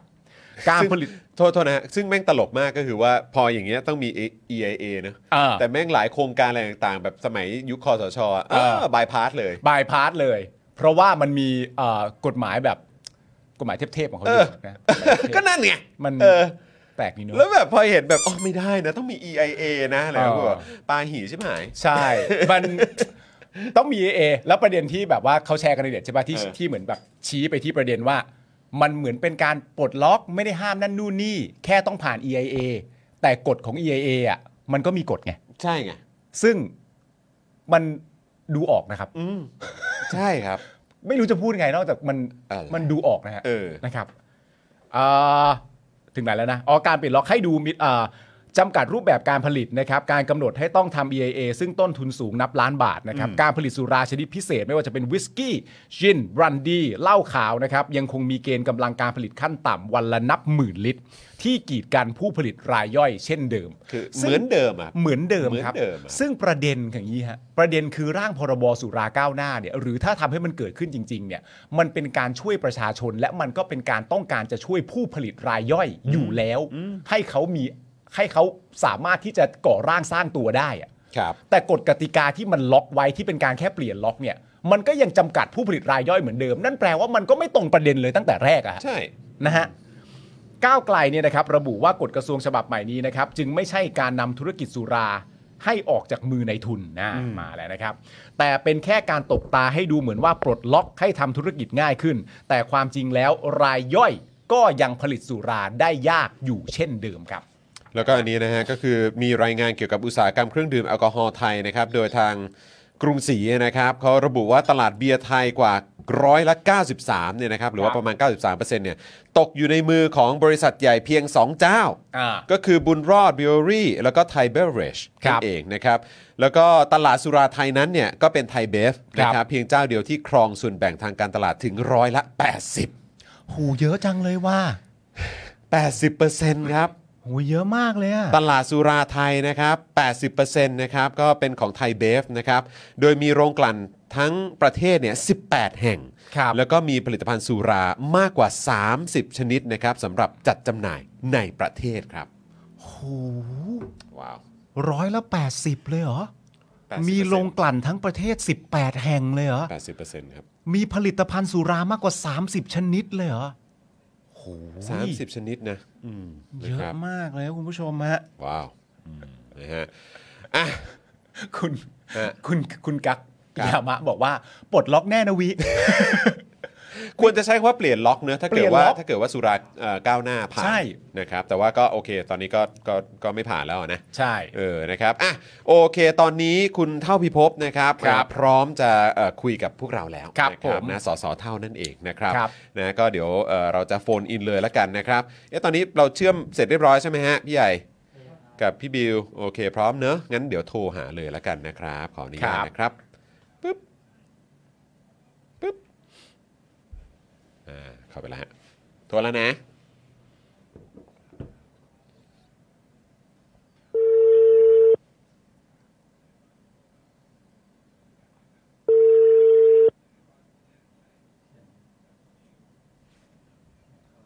ครับ สวัสดีครับ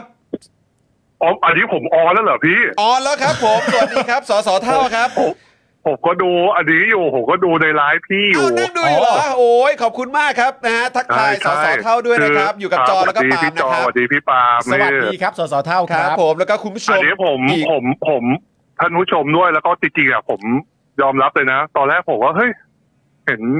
พี่ออมเขามานัดน่ะ แล้วคราวนี้ผมว่าเฮ้ยคิดว่าวันจันทร์ไว้ยผมก็ดูเฮ้ยทำไมเดลี่ท็อปปิดหายไปวะ โดนปิดแล้วปะเนี่ย เอ้ยไม่เอาเซ เออ ไม่ใช่อย่างนั้น ไม่ได้ เออ โดนปิดสักหน่อยเออ ผมยืนยันได้ว่า สุดยอด ผมยืนยันได้ว่าสสเท่าเข้าใจผิดครับดิจิทัลปิกยังอยู่ดี แค่คนละวันกับที่สสเท่าเข้าใจเท่านั้นเองฮะ แล้วก็ต้องขออภัยด้วยที่ไม่ได้แจ้ ต ง กใจมากพี่ เออ เพราะว่าแบบเฮ้ยผมก็แบบเฮ้ยทำไมซัพพอร์ตเตอร์ไม่พอเหรออันนี้ทุกคนใครฟังอยู่เนี่ยต้องไปเป็นซัพพอร์ตเตอร์กันด้วย ขอนะค ร รับ บกวนด้วยครับ อันนี้ดีอันโอ้ยนี้ดี ขอบคุณส อันนี้ ส ดี เท่าด้วยนะครับ ครับ ที่ ผม เน้นย้ำใน ครับ เรื่องนี้นะครับ ครับผม เอาเป็นไงบ้างครับ หลังจากผ่านการโหวตไป ก็เราใช้คำว่าชิวเชียด มันเฉียดเฉียดมากๆ เกื นะ อบชนะ เออ เกือบ นะ ช ครับ นะพี่ หนึ่งเก้าหกกับหนึ่งเก้าสี่งดออกเสียงไปอีกสิบห้าเป็นยังไงบ้างครับเล่าให้ฟังหน่ ตา อยมได้ไหม ตา ฮะ มความรู้สึกของของเอ่อคุณเท่าพิภพละกัน เพราะว่าก็คือเราเขาเรียกว่าอะไรสู้เรื่องนี้มาตั้งแต่วันแรก อืม ที่แบบว่าเหมือน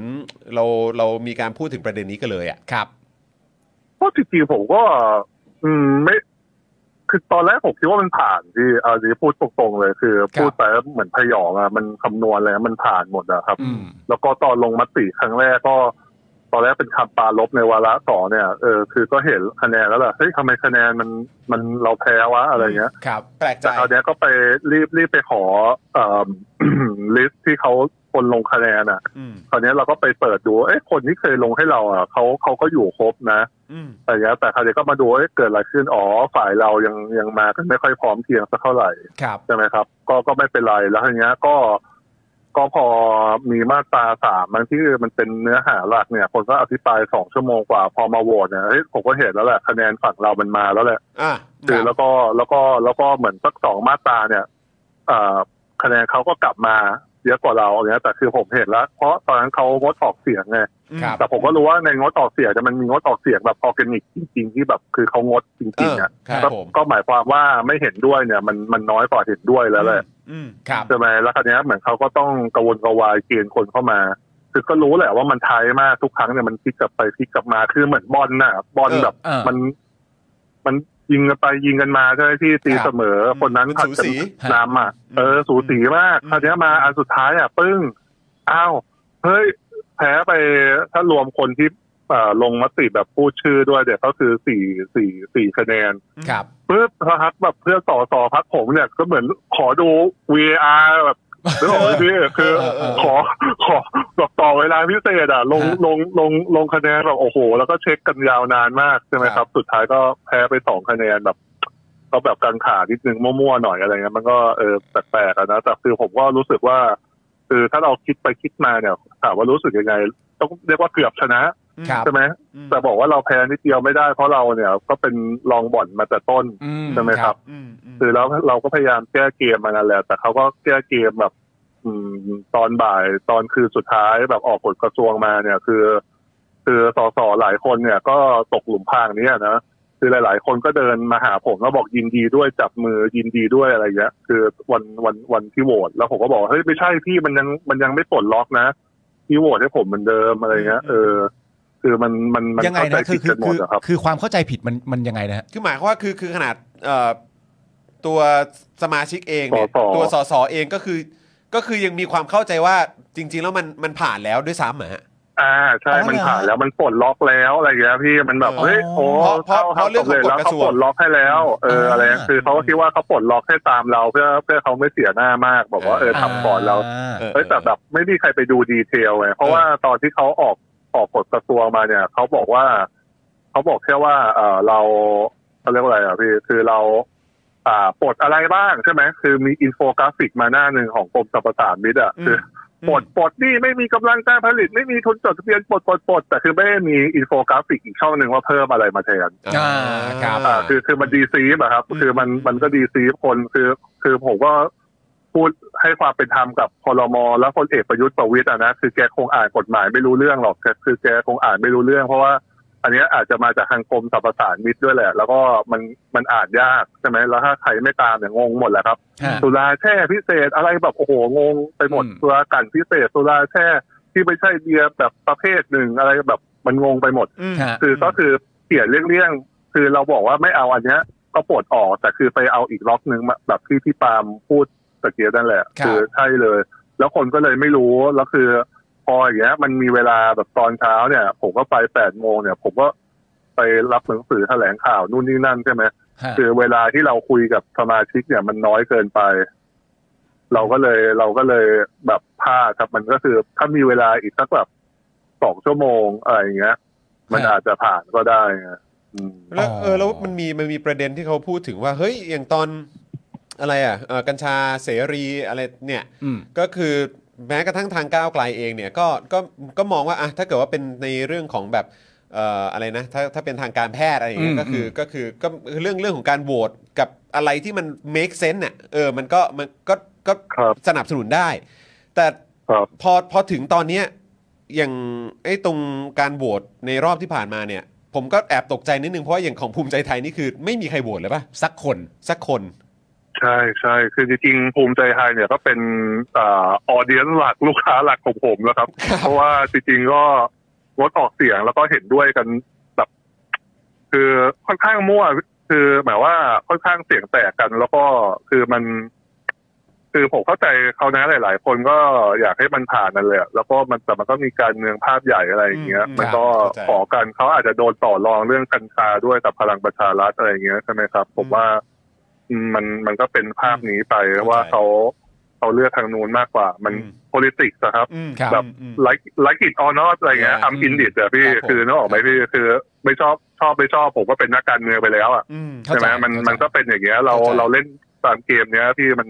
มันผมพูดเสมอนะมันเป็นบอร์ดเกมที่ไม่มีกติกา อืมอืม มันก็อย่างนี้แหละพี่คืออ ม ผมก็พอเข้าใจได้อะนะคือเราคงไม่นายอีฟไม่เด็กพอที่จะแบบอืมโวยวายไปมากกว่านี้อะครับ อืม ครับ อืมแล้วแล้วพอ พอผลออกมาเป็นอย่างเงี้ยแบบก้าวต่อไป จะทำยังไงฮะ อืมขั้นตอน ใ ต่อไป ในในมุมมองของทางคุณเท่าเองเนี่ย แล้วก็แบบคือคือคือคือไม่ใช่ในของเอ่อคือคือไม่ใช่แค่ในเรื่องของขั้นตอน การยื่นอะไร ครับ นะ แต่คือหมายความว่าในภาพรวมแล้วอ่ะ สังคมไทยพวกเราเองจะยังไงกันต่อดีครับ ก็ผมว่าง่าย ๆ ครับตาก้าวไกลสองใบอะครับ เราขอแค่อีกสี่แสนคะแนนจะได้สอสอเขตสองคนเนี่ย มันก็ เนี่ยแหละครับ คือทุกทุกคะแนนเสียงมันก็สำคัญนั่นแหละ ครับ ใช่ไหม ครับ คือเนี่ยมันมันคือชัดเจนเลยจริงๆแล้วเนี่ยถ้าพูดกันตรงๆเนี่ยมันแค่คนเดียวเองนะพี่จอนใช่ไหมพี่ปาล์มแบบ ฮะ ก็คือฝ่ายรัฐบาลเนี่ยคนเดียวถ้าเขาคนที่ไม่เห็นด้วยเขาเห็นด้วยกับเราเนี่ยมันทายแล้วนะ อืม ครับ แล้วคือแล้วคือถ้าทายจริงเนี่ยประธานแบบท่านสุชาติเนี่ยต้องเป็นคนตัดสินนะ อืม อ่า คือแต่ถ้าเป็นอย่างนั้นไปมันก็จะเป็นซีรีส์เน็ตฟิกไปหน่อยนะ เออ มันจะโหดมันจะโหดไปหน่อย ครับผม มันจะเท่เกินไป เออเออเออ มันจะเท่เกินไปนะครับ เออเออ มันก็เลย แต่คือสุดท้ายเนี่ยก็แพนเนี่ยก็คือทุกคนก็ต้องสนับสนุน อืม เอ่อพรรคอย่างก้าวไกลหรือว่าฝ่ายประชาธิปไตยที่เขามีนโยบายชัดเจนอย่างนี้แล้วก็ใครที่ลั่นไว้ก่อนเนี่ย ก็ต้องจับตาดูใช่ไหมครับ ก็คือสุดท้ายเนี่ยมันก็ไปที่อีกอีกกี่เดือนอ่ะห้าหกเดือนที่จะเลือกตั้งข้างหน้า ครับ อยู่แล้วครับ เพราะว่าตอนนี้คือยื่นอะไรก็ไม่ทันอยู่แล้วพรบก็ได้แต่ตอนนี้ก็คือผมพูดตรงๆเลยก็อยู่ในขั้นตอนการทำลายความชอบธรรมของกฎกระทรวงใหม่นั่นแหละ อืม ก็คือต้องสื่อสาร เริ่มต้นสื่อสาร แล้วก็เริ่มทำลายความชอบธรรมใหม่ก็ ผมเองก็จะเรียกเข้ามาในกรรมาธิการพัฒนาเศรษฐกิจนะครับมันก็เหมือนรีโพเซสใหม่หมดนั่นแหละ ครับ แล้วก็ก็อย่างน้อยนะผ่านนะแสบนะ ก็เรียกมันมาด่าทั้งสามสี่สัปดาห์ให้มัน เอ้ยให้มันสบายอารมณ์เราบ้างอะไรอย่างเงี้ยครับมันก็ก็เท่านั้นเองฮะก็ก็ก็ก็อยาก ถามว่าอยากสร้างศัตรูเองก็ช่วยไม่ได้ อ่า ใช่ไหมครับเขาเริ่มก่อนนี่ครับ อืม ครับผม คือคือจริงๆแล้วอ่ะกระแสเกี่ยวกับเรื่องของการเปลี่ยนล็อกแล้วกันเนอะเออ ม ที่เรื่องของสุราก้าวหน้าด้วย แล้วก็การที่จะเปิดโอกาสให้ผู้ผลิตเอ่อรายย่อยทั้งหลายเนี่ยเขาเขาได้ลืมตาอ้าปาก หรือว่าได้มีโอกาสเอ่อหรือว่าได้ได้ทำอะไรที่ที่ออกมาแล้วมันก็ถูกกฎหมายสักทีไง ครับ เอออะไรแบบเนี้ยคือ อืม คือจริง ๆมันมีคนจำนวนเยอะมากไหมฮะที่แบบที่อยู่ในวงการเนี้ยคือเท่าที่ผมเห็นคือมันเยอะอะ อืม มัน เยอะอะมันเยอะแต่คือจากแบบอ่ะคนคนในวงการแล้วกันอย่างคุณเท่าเองอ่ะคือมันเยอะขนาดไหนฮะ โอ้ผมว่าคือก็เยอะอยู่ครับ แต่คือก็ลดลงเรื่อยๆนะเพราะว่ามันเจ๊งอะไรกันไป ไปต่อไม่ไหว เยอะ ครั แยะ บ เพราะว่าเพราะว่าห้าแรงม้าเจ็ดแรงคนเนี่ยแล้วคือเขาออกกฎมาบอกว่าถ้าจะอัพเลเวลได้เนี่ยต้องไปใส่แรงแบบ ROV เนี่ยคือต้องเป็นรายย่อยก่อนหนึ่งปี ครับ ให้แล้วเขาจะค่อยจะไปสี่เอ่อสี่สิบเก้าแรงม้าอะไรเนี่ยคือ คือพอยของผมอะแต่แรกคือสุดท้ายคุณอยากได้คุณภาพแต่ห้าแรงม้าเจ็ดแรงคนมันทำคุณภาพไม่ได้แต่แรกเลย impossible แล้วคุณ อืม เออแล้วเขาจะไต่แรงได้ยังไงวะ อืม อะไรอย่างเงี้ย อืม คือต้องออกไปครับ คือมันมัน impossible ไง อืม ก็คือสุดท้ายเนี่ย คือเขาเขาไม่อยากให้ผ่านนะครับ อืม ก็ก็คือเท่านั้นเองใช่ไหมแต่ ครับ คือสุดท้ายเนี่ย มันคืออธิบายไปหลายทีว่ามัน simple มากใช่ไหมพี่ก็คือทำให้ทุกคนเท่ากันอ่ะ คือผมว่าอย่าถามเลยว่าคนที่ทำเหล้าทำเบียร์กินเหล้ากินเบียร์เยอะเท่าไหร่ผมว่าแบบ คือมันเป็นเหตุผลรองอ่ะแต่สุดท้าย กฎหมายเนี้ยมันกระทบทุกคนจริง ๆ พี่มันคือมันคือเรื่องของหลักการอ่ะ ครับครับ คือคุณไม่จำเป็นต้องทำเหล้าทำเบียร์คุณไม่ต้องคิดจำเป็นต้องกินเหล้ากินเบียร์คุณก็ต้องรักษาหลักการว่าทุกคนอ่ะ ไม่ว่าจะยากดีมีจน คุณจะเกิดในนามสกุลอะไรตระกูลอะไร แบบจบการศึกษาอะไร คุณก็ควรจะมีสิทธิ์ที่เท่าๆเทียมกันที่จะแบบเข้าสู่โอกาสอ่ะ อืม ไม่ว่าโอกาสนั้นมันคืออะไรในในตรงเนี้ยมันคือการทำเหล้าการทำมาหากินอย่างสุดจริตอ่ะ อืม ใช่ไหมคือมันมันมันเทียบกับเรื่องอื่นได้วันหนึ่งมันก็เป็นได้เนี่ยที่กับเรื่องการศึกษาอะ อืม ใช่ไหมหรือการทำงานอะไรต่างๆ เนี่ยที่ที่เราเจอกันอยู่การเลือกปฏิบัติต่าง ๆ เนี่ย ครับ แล้วกฎกระทรวงเนี้ยมันดูถูกคนจนชัดๆเลย อืม ใช่ไหม ฮะ ว่าทำไมเราต้องแบ่งชนชั้นว่าเอ้ยสุราชุมชนชาวบ้านอ่ะต่างจังหวัดอ่ะมันต้องทำเล็ก ครับ ๆ มันไปใหญ่ไม่ได้หรอกคือ คืออะไรอ่ะ คือ คือหลักคิดมันคืออะไรอะครับ อืม คือไม่เห็นมีใครอธิบายผมตรงนี้ได้เลยอะ อืม ก็คือผมก็เลยรู้สึกว่ามันมันมันโคตรไม่แฟร์แล้วทุกทุกคนก็จะเป็นนะผมชอบแบบหลังๆผมอธิบายง่ายๆว่าเหมือนใบขับขี่อะครับพี่จอนก็คือ ใบขับขี่เนี่ย สมมติพี่ไปทำนะ แล้วมาอยู่ดีใบขับขี่ที่เราไปสอบขับรถเก๋งเนี่ย แล้วบอกว่าอ๋อถ้าคุณจะ ถ้าคุณจะขับรถหรูเนี่ย คุณคุณต้องอีกใบ ถ้าใบขับขี่ที่คุณไปทำตอนเนี้ย คุณจ่ายแค่เนี้ย คุณได้แต่รถญี่ปุ่นนะ อืม อืม คุณต้องจ่ายเพิ่มที่คุณจะขับขับรถเก๋งได้ อื อื ม ม อ่ารถรถเบนซ์ได้อะไรอย่างเงี้ยคือแบบ ม เพื่ออะไรอะครับ คือคนขับรถได้ก็คือคนขับรถได้หรือเปล่า อืม ใช่ไหม อืม ปลอดภัยก็พอปะ มันไม่ควรจะมีการแบ่งกันอ่ะ มันไม่แฟร์ อืม ใช่ อ่า คือสุดท้ายเนี่ยมันคือเรื่องเดียวกันเลยอ่ะ แล้ววันหนึ่งเนี่ย ถ้าเรายอมให้หลักการนี้มันชนะอะคือสังคมมันอยู่กันไม่ได้ครับ คือสุดท้ายเนี่ย เราเราจะอุ้มชูในายทุนไปถึงไหนอ่ะ อืม ฮะ คือเราจะสร้างวัฒนธรรมคนรวยเนี่ยคือผู้ประเสริฐไปถึงไหนอะครับ อืม อืมนะฮะคือผมอะไปเอ่อจอร์เจียไปอาร์เมเนียมานะฮะแล้วก็เอ่อเรื่องที่น่าทึ่งมากเลย อันนี้ผมขออนุญาตนะฮะเอ่อเอ่อผมคิดว่าเอ่อคุณเท่าน่าจะยังดูดูจออยู่นะฮะแล้วก็คุณผู้ชมอาจจะเห็นไป ดูอยู่ พร้อม ดู ๆกันนะคือ ผมก็เจอแบบผลิตภัณฑ์ที่เกี่ยวกับเนี่ยเหมือนคล้ายๆของของประจำเมืองประจำถิ่นของเขาอ่ะซึ่ง ก็ ก็มีเยอะมากอ่ะ แต่ละท้องที่ก็จะมีของตัวเอง ใช่เนี่ยอย่างที่คุณปาล์มถืออยู่เนี่ยก็เป็นเบียร์ขอ นี่ ง เป็นเบียร์ ของอะไรอ่ะของทางอาร์เมเนียแหละ ใช่ เออ นะครับ แล้วก็เนี่ย อันนี้ก็เป็น อันนี้เป็นอะไร แบรนดี้เหรอ เป็นคอนยักนั่นแหละ อ๋อ คอนยัก ครับผเออ ม อะไรอย่างเงี้ยนะครับ แล้วก็ อันนั้น อันนั้น อันนั้นเป็นอะไรนะ พี่ใหญ่ ขวด ขวดเล็กอะ สวัสดีครับ เออ บรันดี อะไรอย่างเงี้ย คือ คือแทบทุกท้องที่ของเขาอะมี อ่า แบบ เนี่ยเหมือนเหล้าเบียร์ประจำถิ่นเขาอะ ใช่ เยอะมาก คือแบบเยอะ เยอะแบบ เยอะจริง ๆอะ และที่สำคัญนะสสเท่าฮะคือเขาสามารถที่จะขิงกันได้ด้วยในแต่ละเมืองนะฮะว่าของเขาเนี่ยมาจากแม่น้ำสายนั้นสายนี้ ซึ่งบริสุทธิ์กว่าแม่น้ำสายนั้นสายนี้ คือแต่ละเมืองเนี่ยเขาก็จะมีการขายของเขาเองอะ โอ้ ฮะ เออแล้วก็ไม่ใช่ขายแค่ในประเทศ ซึ่งซึ่งพอไปพอไปที่นั่นก็คือราคามันก็แบบโอ้โห มันจับต้องได้จริงๆ ใช่ ราคามันแบบอ๋อนี่พอเป็นแบบของที่ผลิตในประเทศมันเป็นอย่างนี้นี่เองเนอะ อืม แล้วเขาก็ยังส่งออกพวกเนี่ยเครื่องดื่มแอลกอฮอล์เนี่ยไปต่างไปต่างประเทศเยอะมากเขาเข้าใจว่าน่าจะเป็นแบบสินค้าส่งออกอันดับสองของประเทศมั้งถ้าเกิดผมจำไม่ผิดคือแบบ คือทำเงินให้กับประเทศได้เยอะมากอ่ะ อ่า ผมก็เลยแบบก็พอดีกันกับตอนที่มีการโหวตในสภาอยู่ ใช่ ตอนนั้นผมก็อยู่ที่อาร์เมเนียกับจอร์เจียพอดีเขาก็ อ่ กำลังมีเรื่องนี้อยู่คืออ ม คือคุณเท่ามองว่าอันเนี้ยมันคือสิ่งที่มันสามารถเกิดขึ้นในประเทศเราได้ใช่ไหมฮะ แน่นอนครับ เนี่ย อืม ตะเกียบที่ปาบอกเนี่ยเขาขิงกันเนี่ย ผมรู้แล้วทำไมลุงตู่ไม่ให้ผ่านกลัวความขัดแย้งครับกลัวประเทศไม่สงบกลัวคนเขาขิงกันแล้ว แซวแซวแซว กลัวกลัวเดี๋ยวมันจะตีกันเนาะเอ เอ อ อ นะครับ เดี๋ยวเดี๋ยวไม่สงบเดี๋ยวไม่จบที่ลุงตู่ ครับผม แต่ เออ แต่จริงๆอ่ะผมผมว่ามันเกิดขึ้นอยู่แล้วครับ แล้วมันก็ควรจะเกิดขึ้นอ่ะ มันก็เหมือนแบบว่า มันก็เหมือนของดีแบบ ตอนเนี้ยอ่ะผมผมพูดตรงๆนะว่าผมเป็นคนอุบลพ่อแม่ผมเป็นคนอุบลเนี่ย ครับ แล้วก็จริงๆเนี่ยมีปัญหามากพี่คือเราจะเถียงกันเสมอว่า หมูยอที่ไหน คนอุบลอุดรหนองคายเนี่ย จะทะเลาะกัน อืม เฮ้ยอันนี้คลา เรื่ ส อง สิก หมู มากเลยอย ใคร อะ อร่อยกว่า เอ กัน อใช่ใช่ ผม ใช่ จริง ผมก็เคยอยู่อยู่ในวงที่มีคอนเวอร์เซชันนี้อันนี้คลาสสิกมากแล้วแล้วแล้วไงต่อฮะ เเออ คือคือเนี่ยแล้วผมก็อยากเห็นในเรื่องของสุราก้าวหน้าเนี่ย ที่จะแบบปลดล็อกเพราะว่าผมแบบได้มีโอกาสไปเดินทางหลายที่มากใช่ไหมครับตั้งแต่ทำแคมเปญเนี่ยก็คือไปรับฟังผู้ผลิตรายย่อย อืม หรือว่าได้คุยกับสสล็อบบี้สสหลายคนทุกคนก็จะเดินมาว่าเอ้ยเหล้าน่านที่อร่อยที่สุดแล้ว ผมก็จะบอกว่าไม่เชื่อหรอกพี่เอามาให้ผมชิม อ่า เขาเขาเขาก็ได้ไปคุยกับเอ่อทางคนทำด้วยใช่ไหม ฮะ คนทำเขาก็จะบ่นถึงปัญหา แล้วก็ได้เหล้าฟรีด้วย คือยิงปืนนัดเดียวได้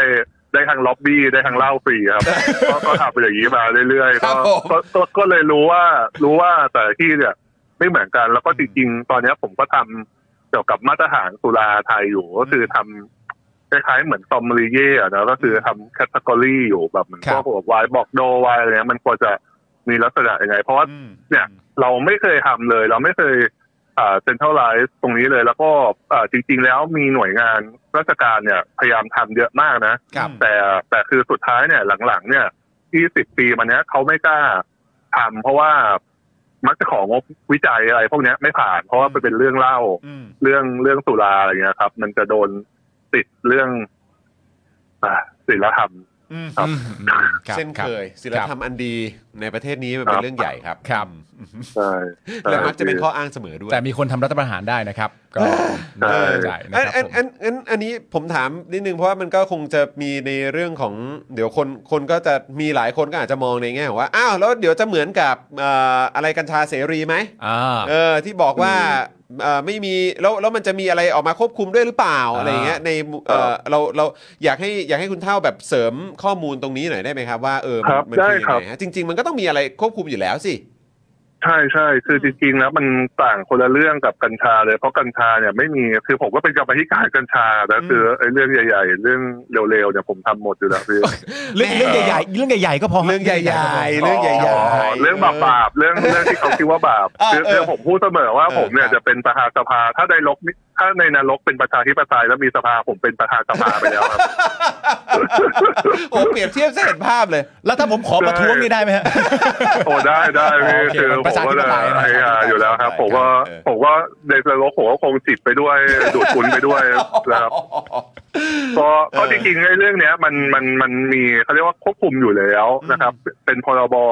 ควบคุมเครื่องดื่มแอลกอฮอล์ซึ่งหน่วยงานที่รับผิดชอบเนี่ยเขาอยู่ในกรมควบคุมโรคกันแหละชื่อ ครับ สำนักงานควบคุมเครื่องดื่มแอลกอฮอล์ ครับ นะครับเนี่ยผมก็เลยจะบอกว่าเฮ้ยเนี่ยมันอย่างเช่นมาตรา 44 ที่พี่จอนเคยได้ยินหรือเปล่าที่แบบพวกโพสต์รูป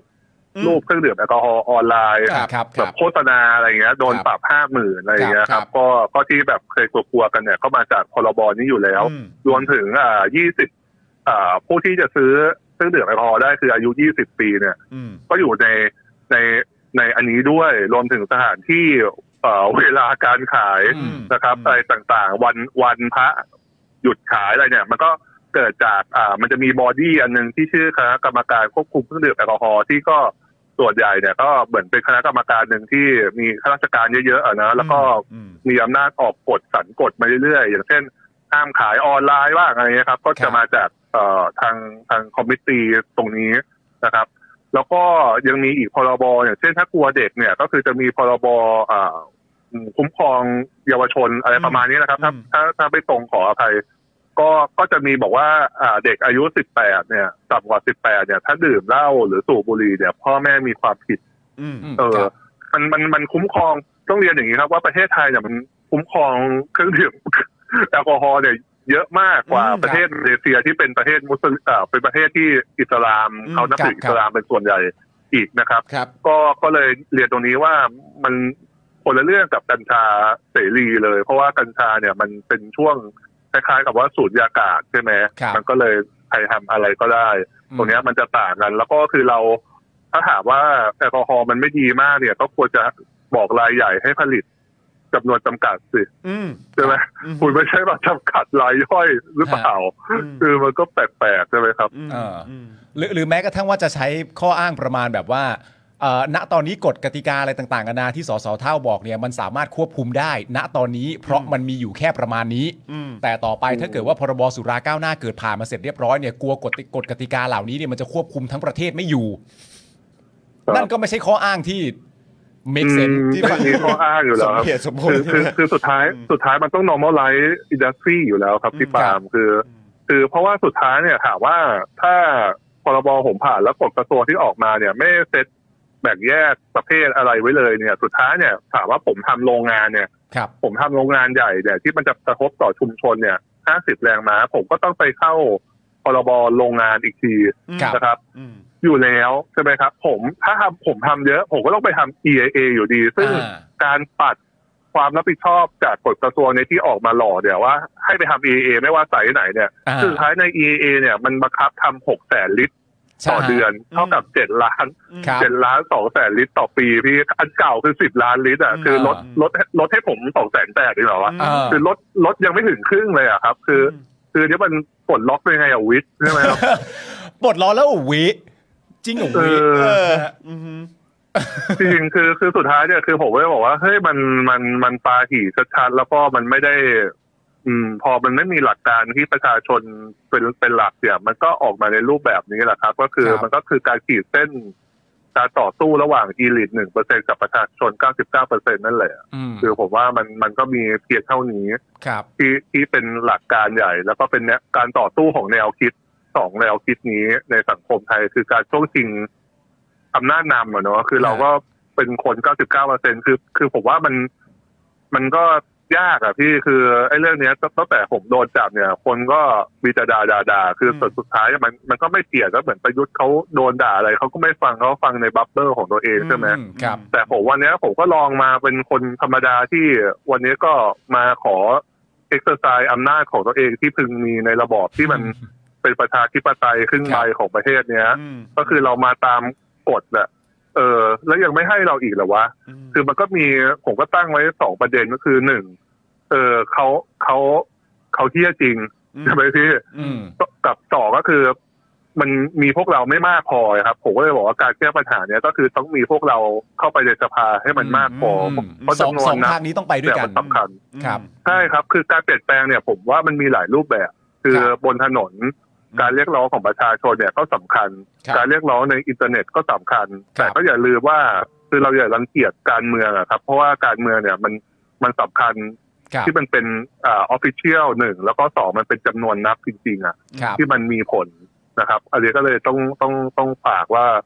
คือการต่อสู้เนี่ย มันก็ต้องมีขั้นตอน แล้วก็มีเป้าหมาย แล้วก็มีวิธีการที่ชัดเจนใช่ไหมครับ อืมโอ้ยในช่องคอมเมนต์ตอนนี้ก็หลายคนก็ส่งกำลังใจมาให้ ใช่ เอ่อสอสอเท่าด้วยนะครับ ใช่ นะครับ มี ครับ หลายค อ่าน อ ก็ ยู่อ่านอยู่ ฝากทักทายด้วยนะครับผม ครับ เออนะหลายคนก็โอ้โหดู ก็ผมคิดว่าคนคนติดตามกันเยอะแหละ ใช่ นะครับ เพราะเป็นประเด็นสำคัญ คือคือ จะจะจะพูดยังไงเดียเหมือนแบบเป็นตัวตัวสอสอเท่าเองก็เหมือนเป็นแบบเขาเรียกว่าเป็นจะบอกว่าเป็นเป็นเป็นมาสคอตของแบบ ไม่ก็ ของ เขา ของ เขา ประเด็นนี้เลยอ่ะ ก็เขา ของ เป็นคนบาป เลยอะ ไงเขาเป็นคนบาปเขาบอกเป็นคนบาปไง แล้วคือคนก็เลยเอาใจช่วยเยอะด้วยแล้วก็ ใช่ แล้วก็มองเหมือนแบบคล้ายๆ คุณเท่าเองก็เป็นเหมือนเหมือนเหมือนแนวหน้าทับหน้า ใช่ เออที่จะพาเรื่องนี้ไปให้ให้ไกลให้ให้มากที่สุดด้วย ครับ นะครับนะก็ อื เล ม ย แต่ผม งกำลังใจ เสียดายพี่จอนคือ ครับ ผมเสียใจะผมเสียดายคือผมก็อยากทำให้มันได้นะ คือแล้วผมคิดว่า สิ่งที่เขากลัวมากกว่าตุลาบันผานเนี่ยเขากลัวคนอย่างผมทำได้ไงพี่ อ่า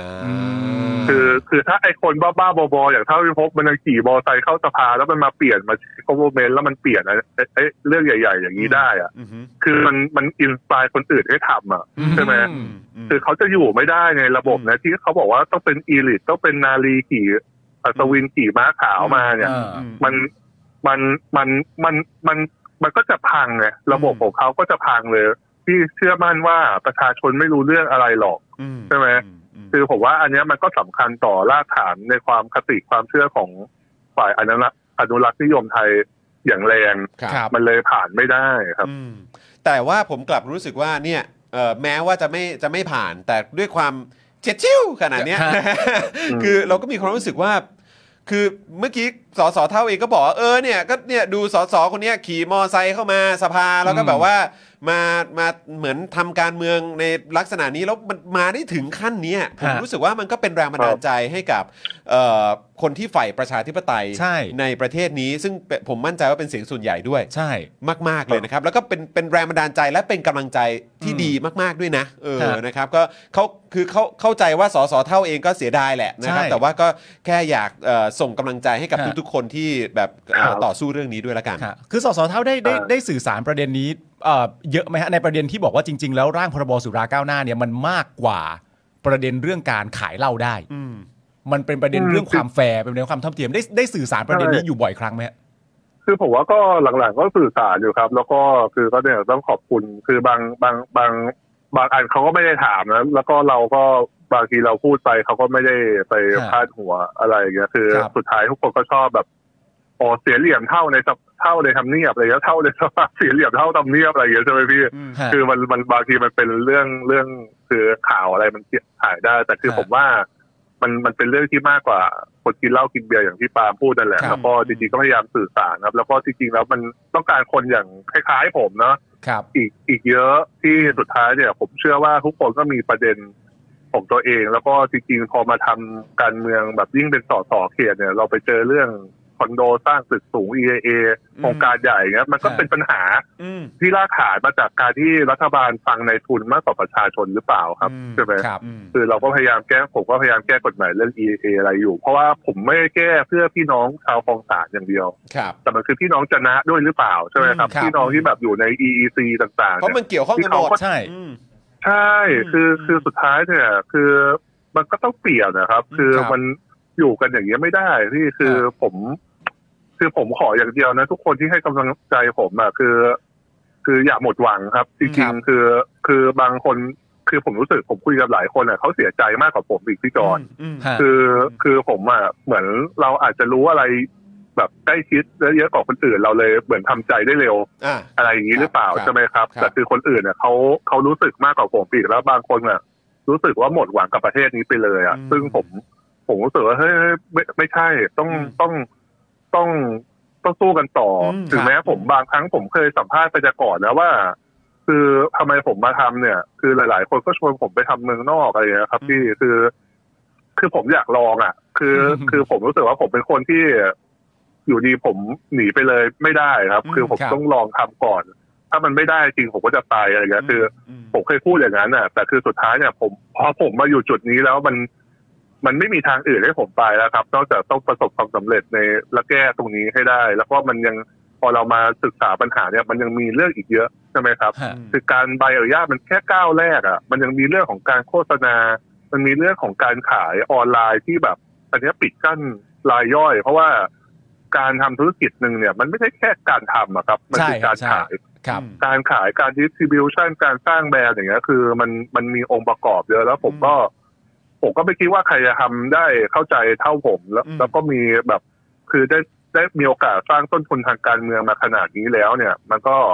เป็นแบบ ต้องลุยต่อ คอมมิชเมนต์ ฮะ คอมมิชเมนต์ในชีวิตผมแล้วแหละครับ ที่มันต้องทำให้ได้ อืม ครับ โอ้โห แล้วคืออ่ะผมผมขออีกหนึ่งคำถามแล้วกันเพราะว่าคือคือเข้าใจว่าเดี๋ยว ได้ เยวสสพี่อีก เข้าก็ ยี่สิบคำถามก็ได้ ครับ เอาแต่เห็นว่าเดี๋ยวจะต้องมีสัมภาษณ์ต่อด้วยไง เออ แต่ว่า ใช่ใช่ใช่ คือ ครับ ผมอ่ะในในฐานะที่สสเท่าเองก็ก็เป็นคนที่เข้าไปอยู่ในในการในการต่อสู้ในสภา เป็นตัวแทนของ ครับ ประชาชนและแล้วก็อยู่ในยุคสมัยนี้ด้วยที่มันก็ผ่านการรัฐประหารมา แล้วก็หลายคนก็อาจจะมีความสิ้นหวังในเรื่องของประชาธิปไตย หรือว่าอาจจะมีความท้อแท้อ่ะแล้วก็มีคนอีกจำนวนมากที่แบบอ่ะเรายังสู้ต่อเรายัง อืม แบบว่าเราเราจะเราจะเปลี่ยนแปลงประเทศนี้ด้วยประชาธิปไตยเนี่ยแหละ อืม คราวนี้ผมอยากถามในฐานะคนที่ที่เป็นประชาชน คนหนึ่งก้าวเข้าไปเป็นตัวแทนของประชาชนในสภา ในยุคสมัยที่หลายคนก็มองว่าเป็นกะลียุคอะว่างั้นเลยดีกว่า ครับ แต่ ครับ ตัวตัวคุณเท่าเองเนี่ยคิดว่าคือสามารถพูดได้ไหมว่า เฮ้ยความเปลี่ยนแปลงอะมันมันมันมาแน่นอนหรือว่ามันเกิดขึ้นแล้ว มัน โอ้ ความเปลี่ยนแปลงที่ยิ่งใหญ่มันจะตามมาอีกอย่างแน่นอน คือจากมุมมองของของสสเท่าคิดว่ายังไงครับ ครับก็คือเขาว่ากันว่าเนี่ย ทุกแปดสิบปี มันจะมีการเปลี่ยนแปลงใหญ่ อืมครับ ครับ คือคืออันนี้คือทฤษฎีแบบ คือเขาเรียกว่ามิดมิดทางการเมืองแล้วกันมันคงไม่ทฤษฎีขนาดนั้น แต่คือ ฮะ ถ้าเราดูเรียนเรื่อยๆเนี่ยมันก็จะมีแบบแปดสิบ80 ปีที่มันมี อืม ความเปลี่ยนแปลงใหญ่เรื่อย อืม ๆใช่ไหมครับ ครั ก็ บ เหมือน 80 ปีก่อนเรามีการเปลี่ยนแปลงการปกครองใช่ไหมครับ อืมครับ เอ่อจากจากสมบูรณ์ระยาสิทธิราชย์มาเป็นประชาธิปไตย ครับ ก็ก็มีการเปลี่ยนแปลงแล้วคือตอนเนี้ยคือ 80 ปีเนี่ย มันกลับมาอีกครั้งครับ อืม มันกลับมาอีกครั้งในในก็พูดกันตรงๆว่าตอนเนี้ยมันเป็นการช่วงชิงอำนาจระหว่างชนชั้นนำกับทางฝั่งของประชาชนนะครับ อืม เพราะว่าตอนเนี้ยมันเป็นสูตรยากาศของทางการเมืองหลังจากเอ่อพูดกันตรงๆก็คือเอ่อหลังจากที่เอ่อในหลวงภูมิพลเนี่ยท่านได้สวรรคตใช่ไหมครับ มันก็มีความคือต่อรองกันทางการเมืองอยู่ใน คือเรามองไม่เห็นอะ อืม แต่คือมันเกิดขึ้นอยู่ใช่ไหมครับ มันคือเอ่อเขาเรียกว่าเคเคออสทางเคออสคาวทาง politics อะเนอะ อืม ตอนเนี้ยมันก็อยู่ที่เราจะจัดสรรยังไง คือถ้าเราสู้ไม่ชนะเนี่ย ฝ่ายใดฝ่ายหนึ่ง ถ้าจะสู้ให้อีกฝ่ายหนึ่งตายเนี่ย ก็ย่อมได้ หรือว่าจะคุยกันดีๆ แล้วก็จัดสรรการวางอำนาจกันดีๆ เนี่ย ก็ย่อมได้เหมือนกัน ครับ แต่ตอนเนี้ยมันอยู่ที่การประลองกำลัง ผมว่าอยู่ในช่วงเฟสที่ประลองกำลังกันอยู่ว่า คือฝ่ายไหนมีหน้าตักเท่าไหร่ ถ้าฝ่ายเราเนี่ยในเลือกตั้งข้างหน้าเนี่ย มีกำลังอำนาจเยอะขึ้นเนี่ย แล้วก็ ผมว่าชนชั้นนำไทยเนี่ยก็ต้องกลับไปคิดดีๆว่าเขาจะเลือกทางไหน อืม โดยก็มีมองต่อไปกันตรงๆ ก็คือ ถ้าเขาจะคิดว่าจะยึดอำนาจอะไรอีกรอบเนี่ย แล้วถ้ามันไม่สำเร็จเนี่ยคือการแตกหักเนี่ยมันจะไปไกลเกินกว่าที่เขาจะรับผิดชอบได้อยู่แล้ว อืม ครับ นะครับ แล้วก็อันเนี้ยมันก็จะเป็นการสู้อีกทีว่าเราเราชนะหรือเปล่า ถ้าเราชนะเราก็จะชนะแบบยาวแบบขั้นสุดไปเลย ฮะ แต่คือผมก็ไม่อยากให้ประเทศไปถึงตรงจุดแตกหักทางการเมือง ขนาดนั้น ในเรื่องของการจัดสรรอำนาจทางการเมืองขนาดนั้น อือื ใช่ไหมครับ ก็คือเออเราก็มาอยู่ในเกมของเขา แล้วก็มาเล่นพักอนาคตใหม่พักก้าวไกลเนี่ย ก็มาตามกฎระเบียบตามรัฐธรรมนูญใช่ไหมครับ อืม แล้วก็ ครับ ผมว่าในการปฏิวัติในการเอาชนะเนี่ย ด้วยความรุนแรงใน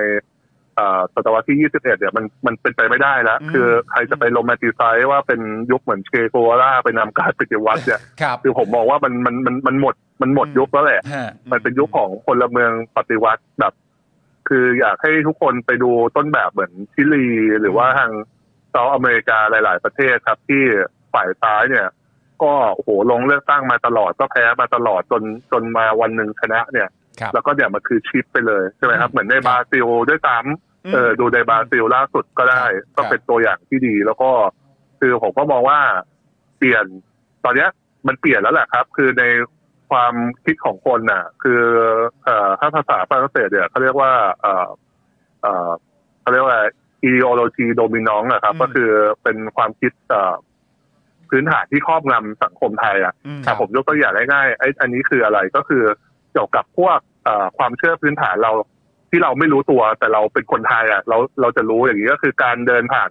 สายพระภูมิแล้วเราไหว้การ อืม เคารพผู้ใหญ่อะไร ครับ ต่างๆคเนี่ย รับ อืม การเชื่อในผีสางอะไรว่าเจ้าทงเจ้าที่อะไรอย่างเงี้ยใช่ไหมครับ ฮะ ครับ อ่ามันจะเป็นความเป็นไทยอะไรอย่างเงี้ย ฮะ ผมว่าตรงเนี้ยไอไอเดียโลจีตรงเนี้ยมันถูกสั่นคลอนแล้วมันชิปไปสู่ยุค อืม เอ่อของการเคารพสิทธิมนุษยชนมากขึ้น ครับ อื มันเป็น ค h u ท่า m a กั n i s m มากขึ้นใช่ไหม ฮะ เป็นแล้วมันเป็น individualism มากขึ้นอย่างเงี้ย ม คือผมว่าตอนเนี้ยไอ้ความคิดพื้นฐานเราเราเปลี่ยนแล้วแหละ คือแต่แต่ข้างบนเนี่ยเราก็ต้องต่อสู้ให้ข้างบนพีระมิดอีกอันหนึงของเราเปลี่ยนด้วย ก็คืออย่างชั้นพวกเขาเรียกว่ากฎหมาย ครับ ใช่ไหมครับ กฎหมายรัฐธรรมนูญหรือว่าตำรวจทหารอะไรพวกเนี้ยข้าราชการเนี่ย คือเขาก็ต้องเปลี่ยนด้วย คือเรา อืม ต้องเอาชนะแล้วเอาคนพวกนี้มาเป็นพวกเราด้วย ครับ ใช่ไหมครับ อืม เพราะไม่งั้นเนี่ยเราก็จะ implement การการปฏิวัติทางความคิดของสังคมไทยไปไม่ได้เลย อื ใช่ไหม เพราะว่าสุดท้ายเนี่ย คนเหล่านี้ก็จะมีแบบการใช้กฎหมายเพื่อมาจำกัดสิทธิพวกเรา อ่า อาจารย์ปียบุตรเคยบอกไว้ว่า อ่าตำรวจ อ่าตำรวจยิงคนเนี่ย ต่างอะไรกับโจรครับ อืม อืม สุดท้ายตำรวจมีกฎหมายมาบอกว่ามันถูกไหมครับ อืม ครับ คือเขาเลยต่างจากโจรก็แค่นั้นเองคือแต่การกระทำคือการปิดชีวิตคนหนึ่งใช่ไหมล่ะ อืม คือสุดท้ายเนี่ยผมก็เลยบอกว่าเออมันก็ต้องมีขั้นมีตอนที่เราจะเปลี่ยน อืม สุดท้ายเนี่ยแล้วคือการเปลี่ยนเนี่ย เราไม่ได้พูดถึงการเปลี่ยนแปลงการปกครองอะไรเลยนะครับ ครับ คือคือเป้าแต่ละคนเนี่ยไม่เหมือนกันใช่ไหม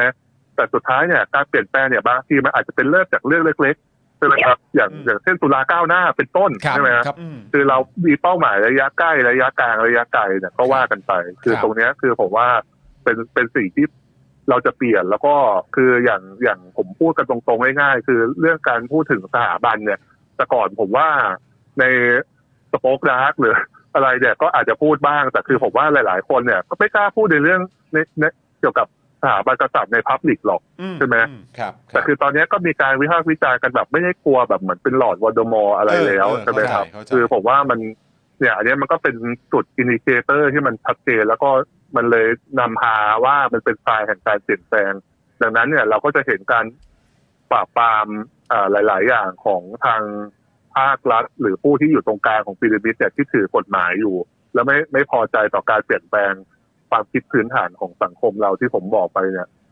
มากขึ้นแล้วก็ ครับ จะใช้ความแบบรุนแรงมากขึ้นใช่ไหมครับ มันก็เป็นเรื่องธรรมดา แต่ก็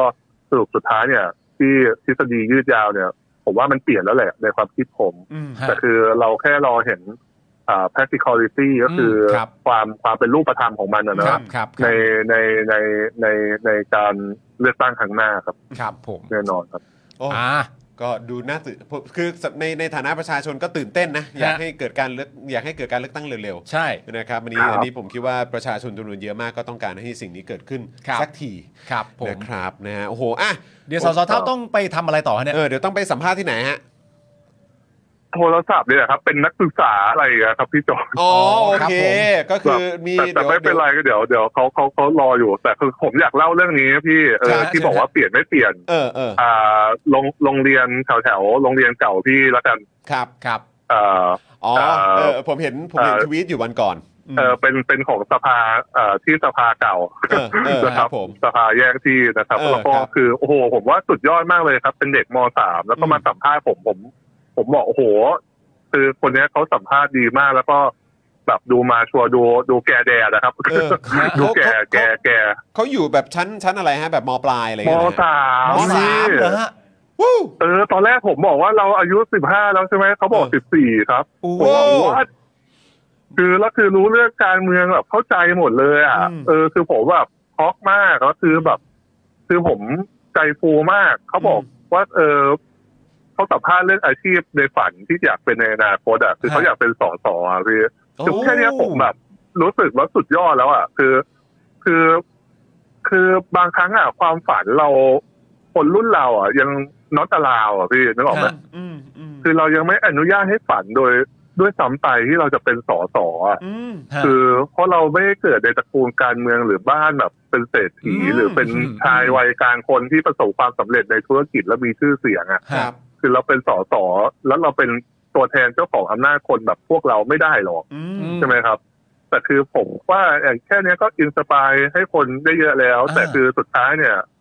หน้าที่ของผมเนี่ย มันก็คือต้องทำแบบ คือผมว่าสอสอรุ่นผมเนี่ย ครับ ของอนาคตใหม่รุ่นแรกหรือก้าวไกลอ่ะมันก็คือการเซตมาตรฐานแถวทางให้คนได้ไป ให้คนที่จะมาอีกรุ่นอ่ะพี่ อืม เขามาเพื่อพัฒนาแล้วอ่ะ อืม เขาไม่ต้องมาต่อสู้กับเรื่องแบบ อะไรแบบ คือที่มันเป็นสแตนดาร์ดสากลแล้วอ่ะ อ่า คือคือ คือวันที่เราประสบความสำเร็จ คือวันที่โลมไม่มีค่าในสภาพี่คือผมจะพูดเสมอ คือถ้าประเทศไทยเป็นประชาธิปไตยโลมจะต่อสู้เพื่ออะไรวะ ใช่ไหม ม คือแต่วันนั้นมันต้องมาถึงไงโลมต้องตกงานพี่ คือวันนั้นคืออินดิเคเตอร์ว่าประเทศไทยเราเป็นประชาธิปไตยแล้วอะ อืม ไม่แล้วก็พอพูดว่าโอ้โหน้องคนนี้อายุ 14 เนอะแล้วก็ที่ ใช่ใช่ ที่เมื่อวานนี้ใช่ไหมครับที่มีน้องอายุ 14 คนหนึ่งไปยืนชูป้ายที่ที่จะไปยืนชู เออ ป้ายตรงตรงทำเนียบปะ ใช่ เออ แล้วก็คือที่โดนที่โดนตำรวจจับ ตำรวจ ไป จั อะ บกดท้องอะไรต่างๆ คือ กั เหมือนเราก็จะเห็นคนรุ่นใหม่ ใช่ แบบที่มีการแสดงออก หรือว่าที่เราเห็นความเปลี่ยนแปลงในในคนรุ่นใหม่เนี่ย อืม เยอะมากขึ้นเรื่อยๆเนาะ ก็กล้าจะใช้สิทธิ์ไง เออ ใช่ไหมฮะ เออโอ้โห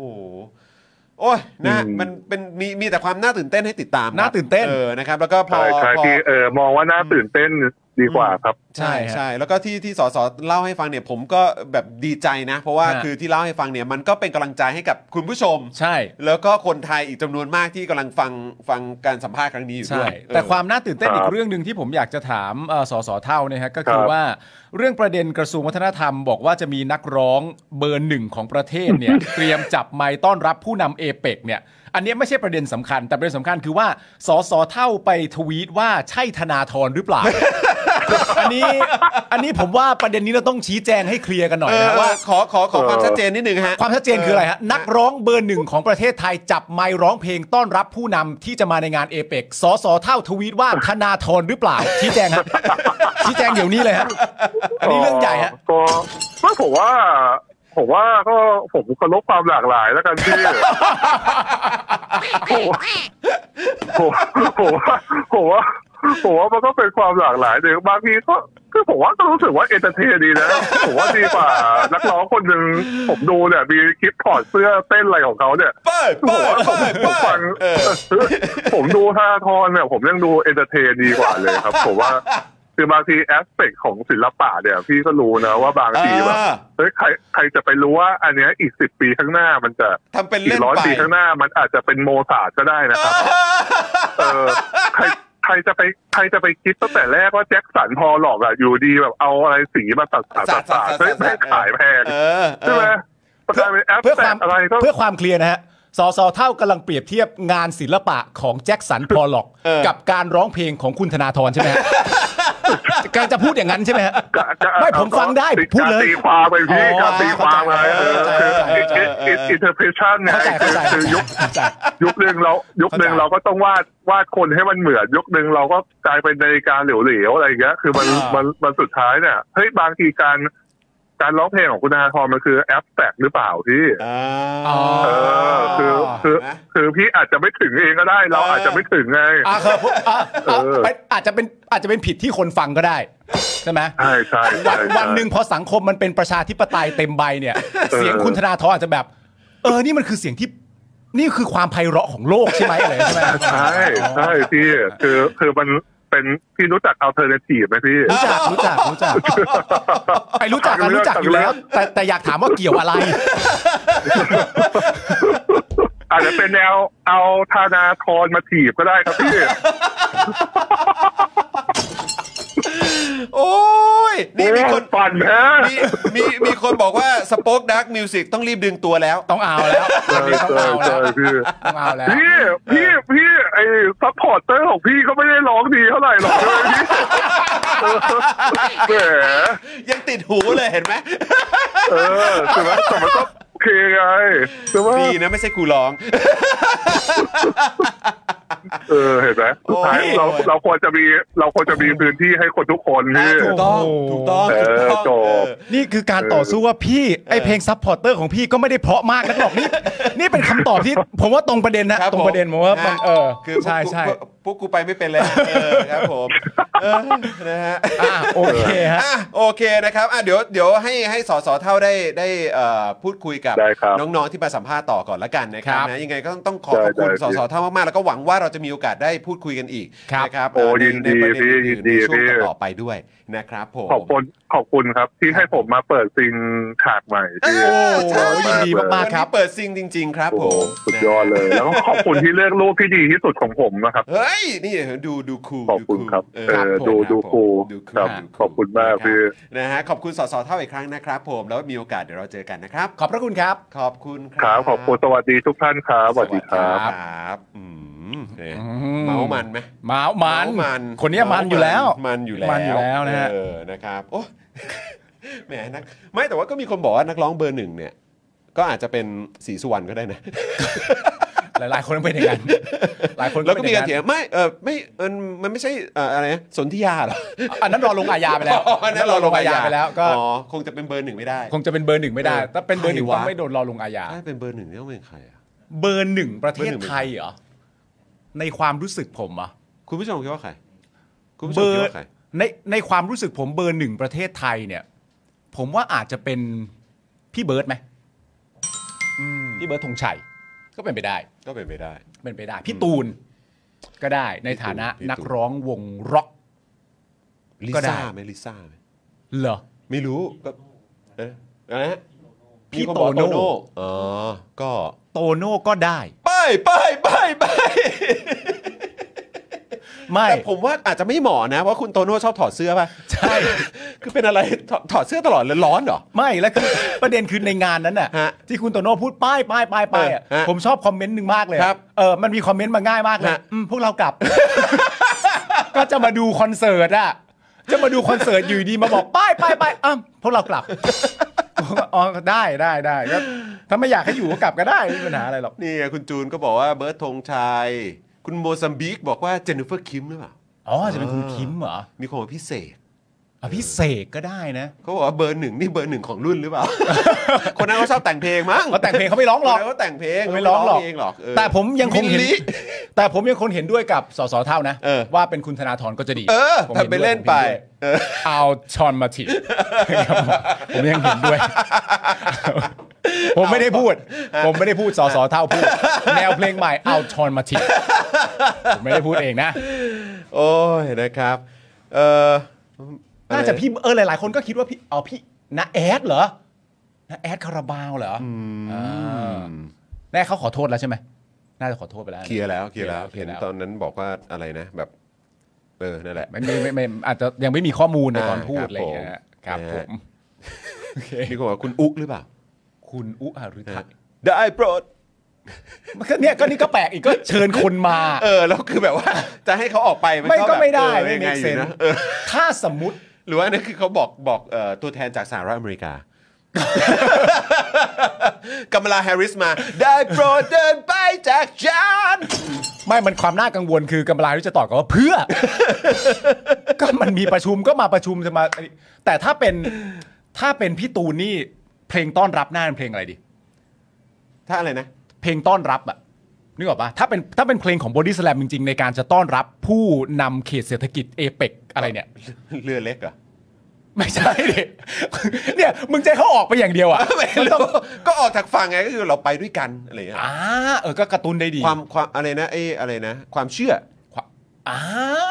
ความเชื่อก็ได้ อืมความเชื่อได้ไหม ความเชื่อก็ได้ แต่ว่าแต่ว่าเอ่อคุณจ๋าย อืม คุณจ๋ายไทยทศเคยพูดด้วยว่า ณช่วงหนึ่งเนี่ยเอ่อณตอนนั้นบริสแลมออกเพลงความเชื่อออกมา แล้วมันเป็นคอนเซปต์ไอเดียที่ถูกซื้อกันทั้งประเทศ ว่าคนเราจะควรจะต้องมีความเชื่ออแต่หลังจากนั้นเนี่ยปัจจุบันเนี่ยไอคอนเซปต์ความเชื่ออย่างเดียวเนี่ยมันอาจจะไม่ใช่คอนเซปต์ที่คนอ่าจะซื้อทั้งประเทศแล้วคอนเซปต์ใหม่ที่คนจะซื้อทั้งประเทศน่าจะเป็นความจริงมากกว่า อ่า นะฮะอ่าเป็นอีกประเด็นหนึ่ง โอ้โห นะครับผมเอ่อ ก็หลายคนเดาว่าน่าจะเป็นพี่เบิร์ดก็เลยกำลังดูอยู่ว่าเออถ้าเพลงไหนอ่ะที่ เออ ที่มันน่าน่าน่าจะเหมาะกับการต้อนรับเนี่ย เราก็ดูลิสต์เพลงได้นะ เอ่อ สบายสบายไหม ก็จะได้เป็นการประชุมที่ไม่เครียดเหรอ เป็นการประชุมที่ไม่เครียดแบบ สบายสบาย พวกเราเราจะประชุมเรื่องเขตเศรษฐกิจกัน เราจะประชุมในรูปแบบสบายสบายก็ได้เหมือน กั กัน น เออหรือว่าพริกขี้หนูพริกขี้ หนู ก็ว่าไม่ได้ ไม่ได้ ไม่ อะ ได้ไม่ได้เฮ้ยพริกขี้หนูได้ กู้กัดกู้กัด อะไรนะ ผ่านไฟเก่า ถ่านไฟเก่า ถ่านไฟเก่า ถ่าน วะ ไฟถ่านไฟเก่าเก่าอะคือแปลว่าประเทศไทยต้องการให้ใครกลับมารักวะ เอออืม ถ่านไฟเก่า ถ่าน วะ ไฟเก่าเหรอ พริกขี้หนูนี่ได้นะ พริกขี้หนู เหมือนกับว่าประเทศเราก็เป็นประเทศที่ไม่ได้ยิ่งใหญ่อะไรมากมาย แต่ว่าเราเผ็ดมาก เราแซ่บมากประเทศที่แซ่บมาก เอาเนี่ยอมพระมาพูดไหม อันนั้นได้เบอร์เสกเลยนะได้เบอร์เสกเลยนะ อมพระมาพูด เฮ้ย เดี๋ยวก่อนนะ มีเพลงในอัลบั้ม Simply Bird ครับ ชื่อเพลงว่า ชื่อเพลงช่วยรับที หากตรงนั้นมี เพลงเนี่ย ใครใจดีได้ยินเสียง อ๋อ นี้ เหรอ ดังอ่ะ อ๋อ ใช่ เพลงนี้ใช่ไหม ใช่ใช่ใช่ เออครับผม ช่วยรับที ช่วยรับกูไปที ช่วยรับกูไปที ช่วยรับพี่ตู่ที เอาไปได้ไหม เอามันไปได้ไหมไอ้แชร์แมนเนี่ยเอาแม่งไปสักทีได้ไหม แลกกันไหม ช่วยรับที หรือมันเป็นเพลงตอนนี้วะอมพระมาพูดอ่ะ เออ คือลมณ์ประมาณว่าอ่ะโอเค เออครับ โจไบเดนเนี่ยมาไม่ได้ ครับผม เนื่องจากว่าหลานสาวเนี่ยแต่งงาน เออ แล้วก็แต่งงานที่เรียบๆขาวด้วย เออเออ มพระมาพูดกัน ไม่เชื่อเว้ย แล้วกูไม่เชื่อ อ่า กูไม่เชื่อ เออนะ มี ครับ อะไรอีกฉันมาท ไอ้เหี้ยอันนี้ได้ อันนี้ได้ พี่เบิร์ดครับ ำพี่เบิร์ดครับ พี่เบิร์ดครับ ถ้าเกิดว่ากระทรวงวัฒนธรรม พอเหล่าผู้นำเดินเข้ามาในที่ห้องประชุมอะครับนะฮะ พี่เบิร์ด ก็ จับไมค์ ขึ้นเวทีเลยแล้ว ดนตรี ก็ ขึ้น ฉันมาทำอะไรที่นี่ เออ เนี่ย อย่างนี้เลยก็ได้ บอกเขาเลย นะฮะ แต่ว่าระวังนิดเดียวก็คือว่ากลัวผู้นำประเทศจะถามกลับมาว่ากูก็ไม่รู้เหมือนกัน มันมีหน้าที่เป็นเชิญต้องมาก็มา มันก็มากันทุกในนี้อยู่แล้วไง ก็เดี๋ยวรอดูเดี๋ยวรอดู ฉั นะ น ครับเดี๋มารยวอดู ทำอะไรที่นี่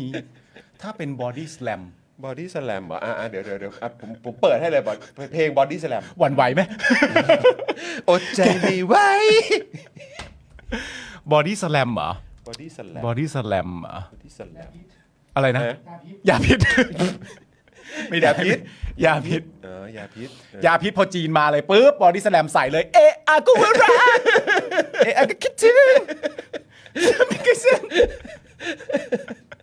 เออเออมันมีเพลงอะไรบ้างเนี่ยเดี๋ยวก่นนะอ๋อนี่นี่ไงนี่ไงนี่ไงชีวิตเป็นของเรา อันนี้อันนี้ได้ปะไม่ได้ ไม่ได้ไม่ได้ชีวิตของเราไม่ ได้ พูดในใจ พูดในเออพูดในใจ อ๋อหรือว่าเนี่ยไม่รู้เมื่อ ไหร่ อ่า เจ็บจนวันนี้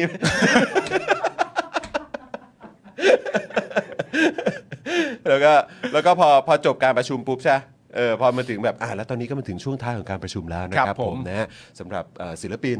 บอดี้สแลมนะฮะกำลังจะขึ้นโชว์นะฮะสำหรับเพลงนี้ครับ ครับ ปลายทางครับผม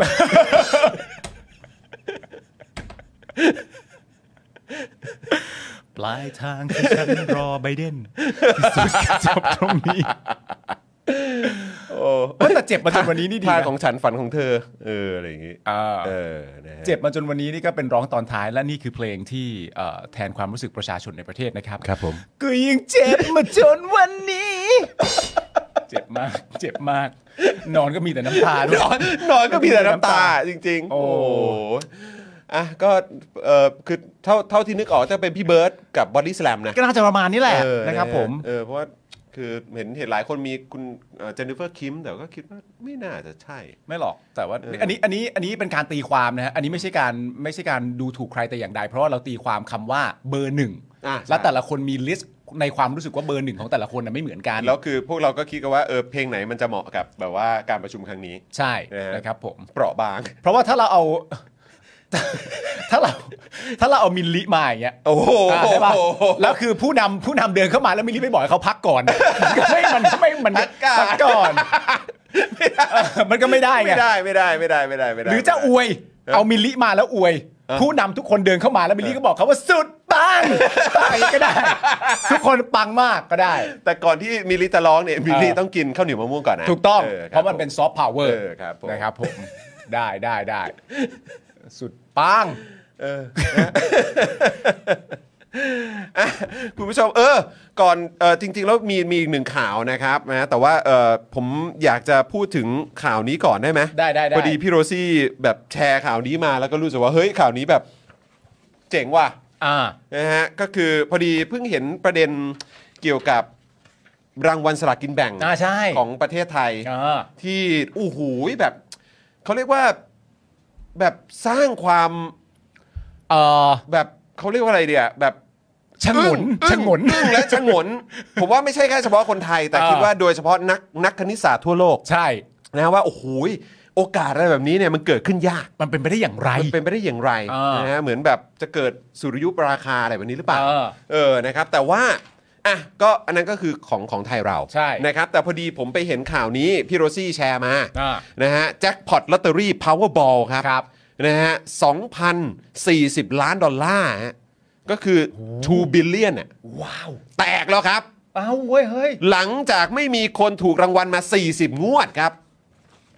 สี่สิบงวด 40 งวดเว้ย เออ นะฮะ คือหลังจากไม่มีคนถูกรางวัลติดต่อกันมากว่า 40 งวดนะครับ จนเงินรางวัลเนี่ยมันทบไปเรื่อยๆ เออ คือพอพอเหมือนแบบรอบนี้อ่ะออกออกรางวัลมาไม่มีใครถูกอ่ะทบไปก่อน เงินกระทบไป เติมเข้าไปอีกเติมเข้าไปอีก อ่า เติมเข้าไปอีกใช่ไหม อ่า ครับนะฮะล่าสุดครับมีคนดวงเฮงนะฮะจากรัฐแคลิฟอร์เนีย เออ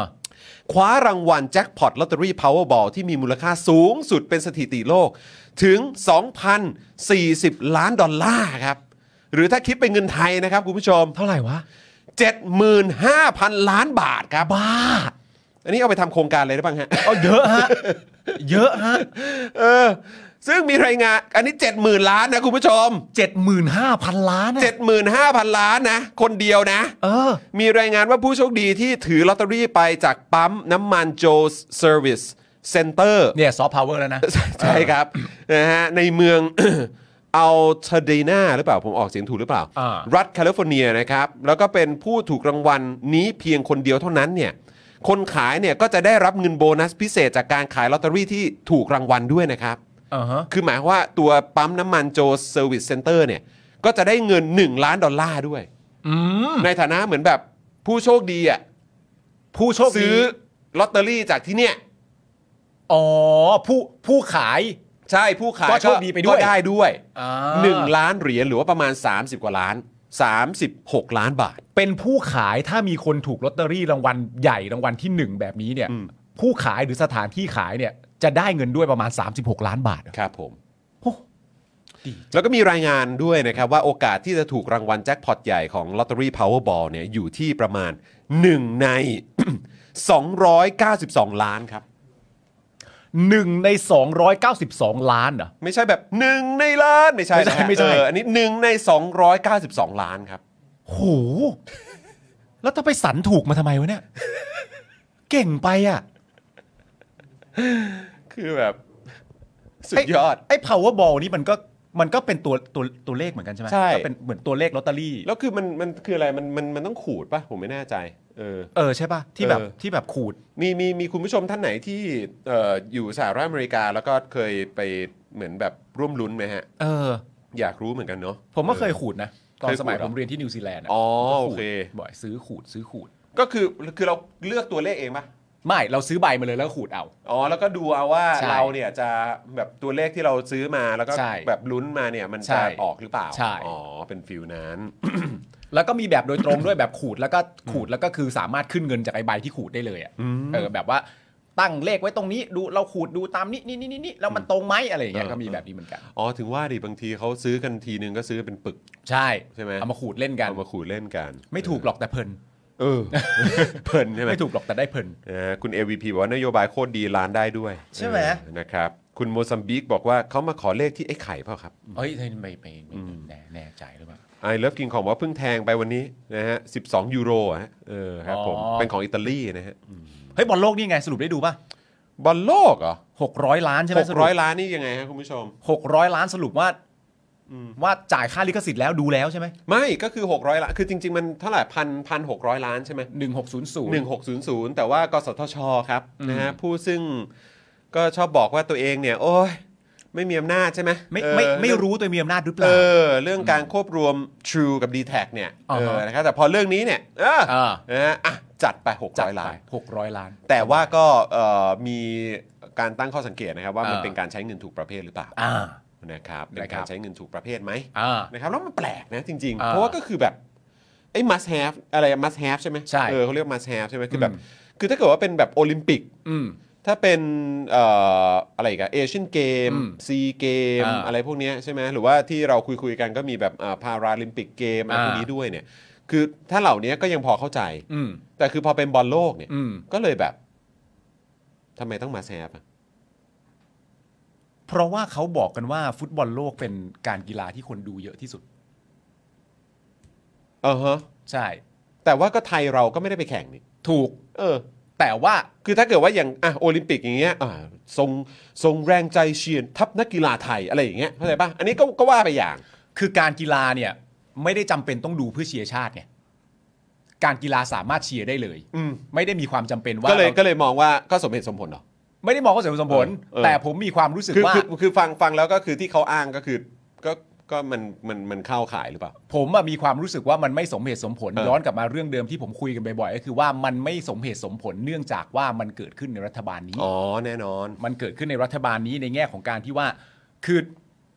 บอลโลกอะ อืม ตั้งแต่ผมเริ่มดูฟุตบอลอะ อืม ผมก็ไม่เคยไม่ได้ดูไง อืม เราก็ได้ดูมาตลอด ใช่ โอลิมปิกก็ได้ดูมาตลอด เอเชียนเกมก็ได้ดูมาตลอด อืม ซึ่งในฐานะคอกีฬาและคนที่ชอบการกีฬาเนี่ย ฟุตบอลโลกมันเหมือนประมาณว่า เอามันเหมือนแบบในโอลิมปิกอย่างเงี้ย มันจะมีหลากหลายกีฬา อืม แล้วหลากหลายกีฬาเนี่ยก็จะมีกีฬาทั้งที่คุณอยากดูและคุณไม่อยากดู คุณก็จะหลีกเลี่ยงอันที่คุณไม่ดู แล้วคุณก็จะดูในอันที่คุณชอบ อืม แต่ไอ้ไอ้ฟุตบอลเนี่ยมันเป็นกีฬาที่อันดับหนึ่งของโลก อืม มีจำนวนผู้ดูเยอะที่สุดในโลก อืม เป็น the most popular sport อืม ของโลกเรา อืม และฟุตบอลโลกก็คือการเอากีฬานั้นกีฬาเดียวอะมาไว้อันเดียวสำหรับคนที่ชอบหรือรักกีฬานี้ซึ่งเป็นคนจำนวนมากในโลกก็จะมีความรู้สึกว่าเหมือนไม่ต้องเปิดช่องหนีอะ อืม ยังไงมันก็กีฬากีฬากีฬาไงก็บอลบอลบอลบอลบอลบอลบอลอะไรต่างๆกันานะแต่ว่ามัน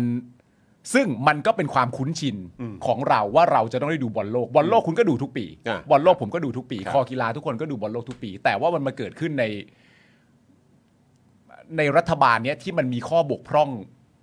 ทางการเงิน เป็นจำนวนมหาศาลจนเกิดข้อกังขาอยู่เสมออะ อืม นึกออกปะถ้ารัฐ แล้วก็ บาล การการบริหารจัดการก็ ใช่ ประชาชนก็เลิกคิ้วตลอด ถ้ารัฐบาลเป็นรัฐบาลประชาธิปไตย ถ้ารัฐบาลเป็นรัฐบาลที่บริหารการเงินได้ดี เศรษฐกิจได้อุดมการณ์ได้ปากท้องได้ อืม แล้วก็เพิ่มเติมขึ้นมาก็คือว่าบอลโลกก็มีให้ดูด้วย ผมว่าคนก็ไม่ติด ใช่ มันก็มัน ใช่ เรื่องมันเบสิกอะ เห็นด้วยครับ เออ แต่ว่าก็ด้วยความที่บอลโลกใกล้เข้ามาทุกทีแล้ว อืม คือเท่าไหร่สองอาทิตย์ไหมถึงไหมสองอาทิตย์ สองอาทิตย์ ใช่ไหมฮะแล้วบอลแบบพรีเมียร์ลีกนี่ยังไงวะเนี่ย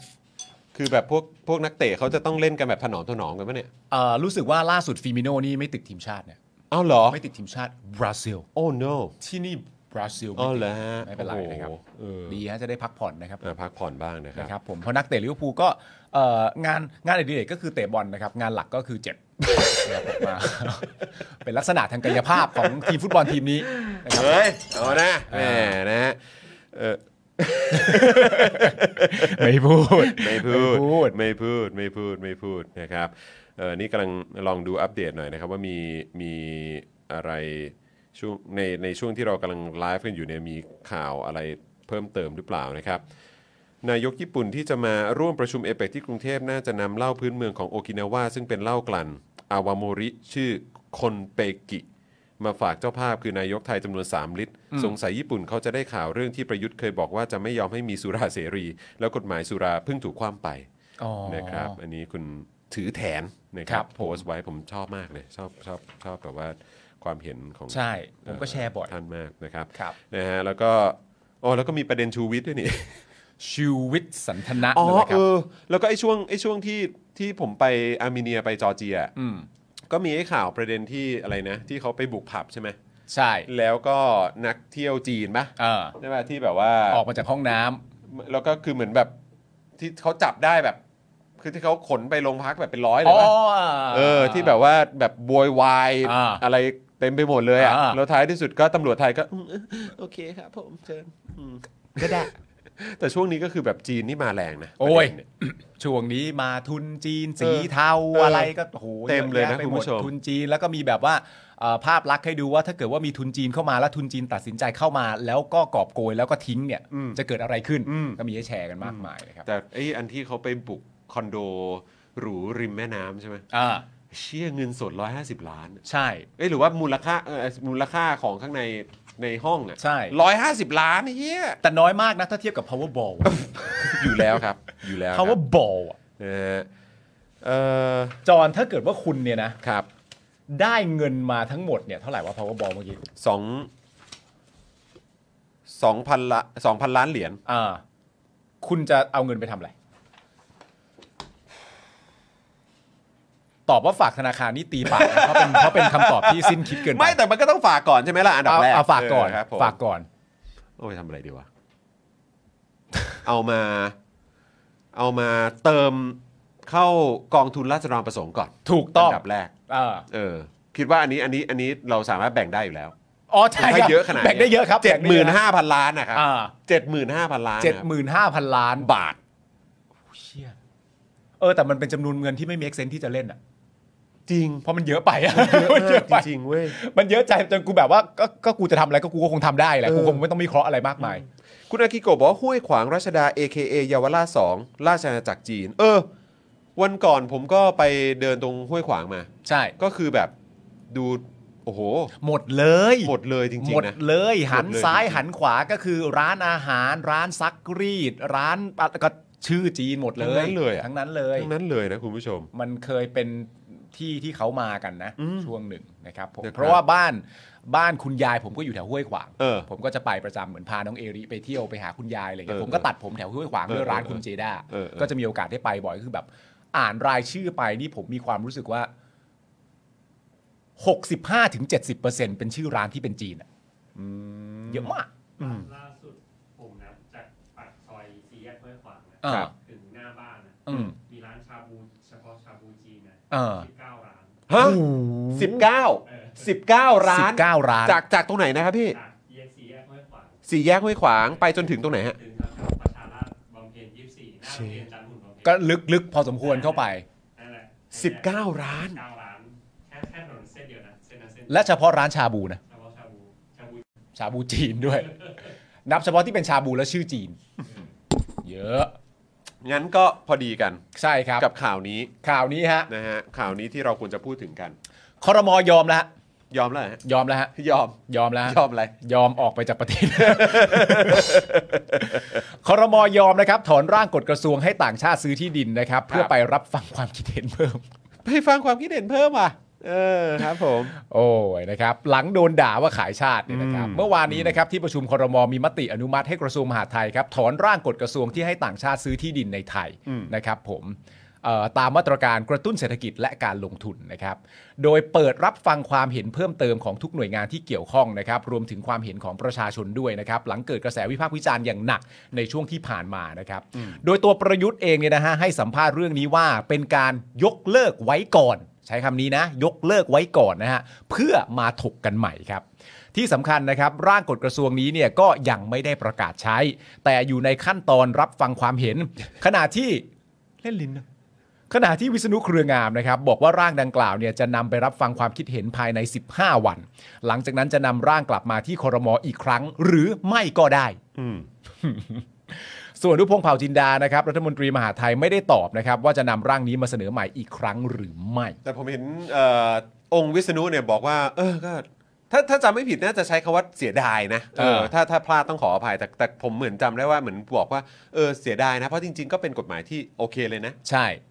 ก็เหมือนตอนแรกก็แม้กระทั่งตัวอนุพงศ์ก็เป็นคนพูดเองว่าที่บอกไงว่าไม่ไม่ได้มีเจตนาจะขายชาติ อืม ไม่ได้มีเจตนาจะเอื้อในทุน อืม นะครับผมแต่ว่าประเด็นเนี้ยมันก็อันนี้เป็นสองเรื่องที่ไม่เกี่ยวข้องกัน แต่ว่า ไอ้เจตนาน่ะก็เรื่องหนึ่งใช่ไหมครับก็สามารถจะไปวิเคราะห์กันได้ตามแบบเหตุการณ์อะไรต่างๆนานาที่เกิดขึ้นว่ามันมีเจตนาอย่างนั้นจริงหรือเปล่าดูจากสถิติอะไรต่างๆนานาว่ามันอย่างนั้นก็ก็ว่ากันไป แต่อีกประเด็นหนึ่งที่มันตามมาก็คือว่า เอาเรื่องประเด็นกัญชาเสรีอะ อืม เป็นตัวตั้งอ่ะมันก็จะได้ความคิดในระบอบเดียวกันว่า ก็ตัวกัญชาเสรีก็อ้างเจตนาทางการแพทย์นะ ใช่ ผมว่ามันคืออันเดียวกัน ใช่ แล้วก็อีกอย่างที่สำคัญมาก ๆ เลยก็คือว่ามันเกิดขึ้นในรัฐบาลนี้ ใช่ครับ ในรัฐบาลที่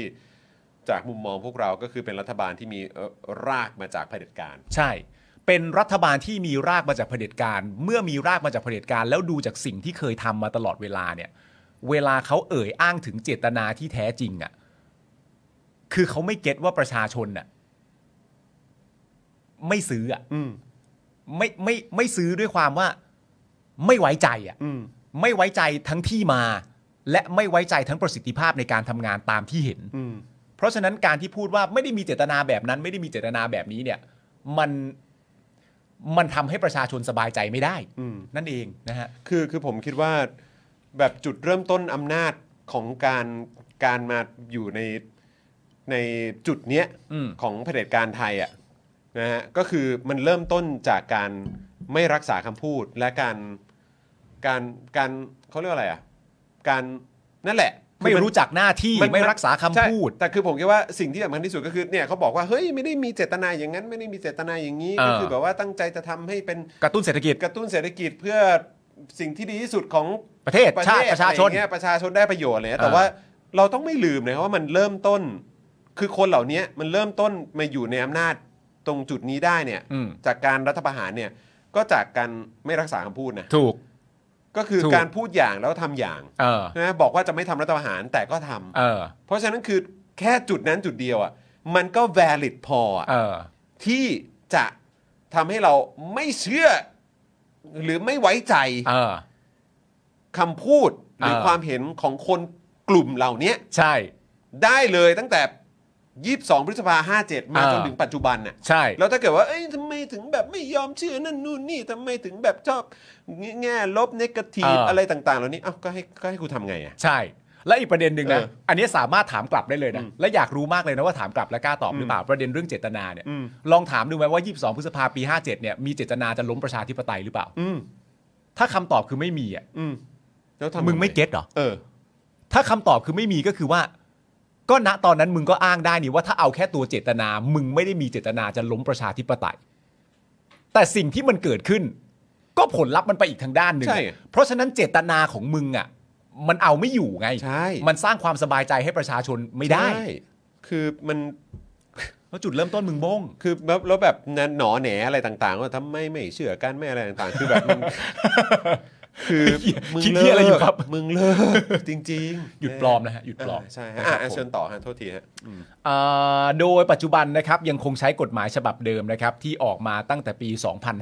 2545 นะครับสมัยรัฐบาลไทยรักไทยนะครับที่ให้ชาวต่างชาติซื้อที่ดินในไทยได้ 1 ไร่ ถ้าลงทุน 40 ล้านขึ้นไป คงเงินลงทุนไว้ไม่ต่ำกว่า 5 ปี ซึ่งร่างที่จะแก้ไขใหม่นี้นะครับจะลดให้เหลือคงเงินลงทุนไว้ไม่ต่ำกว่า 3 ปี อืม นะครับผม ครับ ก็ใช้ระยะเวลาสั้นขึ้น ใช่ครับ นะผมทั้งนี้นะครับร่างกฎอ่าร่างกฎกระทรวงฉบับนี้นะครับครมอนุมัติหลักการไปเมื่อวันที่ 25 ตุลาคมที่ผ่านมานะครับตามมาด้วยเสียงกระแสวิพากษ์วิจารณ์ว่า เป็นการให้สิทธิ์ต่างชาติซื้อที่ดินเนี่ยนะฮะเป็นการขายชาตินะครับขณะที่ภาคอสังหาริมทรัพย์นะครับมองว่าเม็ดเงินที่จะเข้ามาจากมาตรการนี้เนี่ยจะมีผลไม่มากนะครับและจะลงไปยังตลาดทุนมากกว่ากระจายสู่ภาคธุรกิจและรากหญ้านะครับ อ๋อ ก็คือมองว่าจริง ๆ แล้วเนี่ย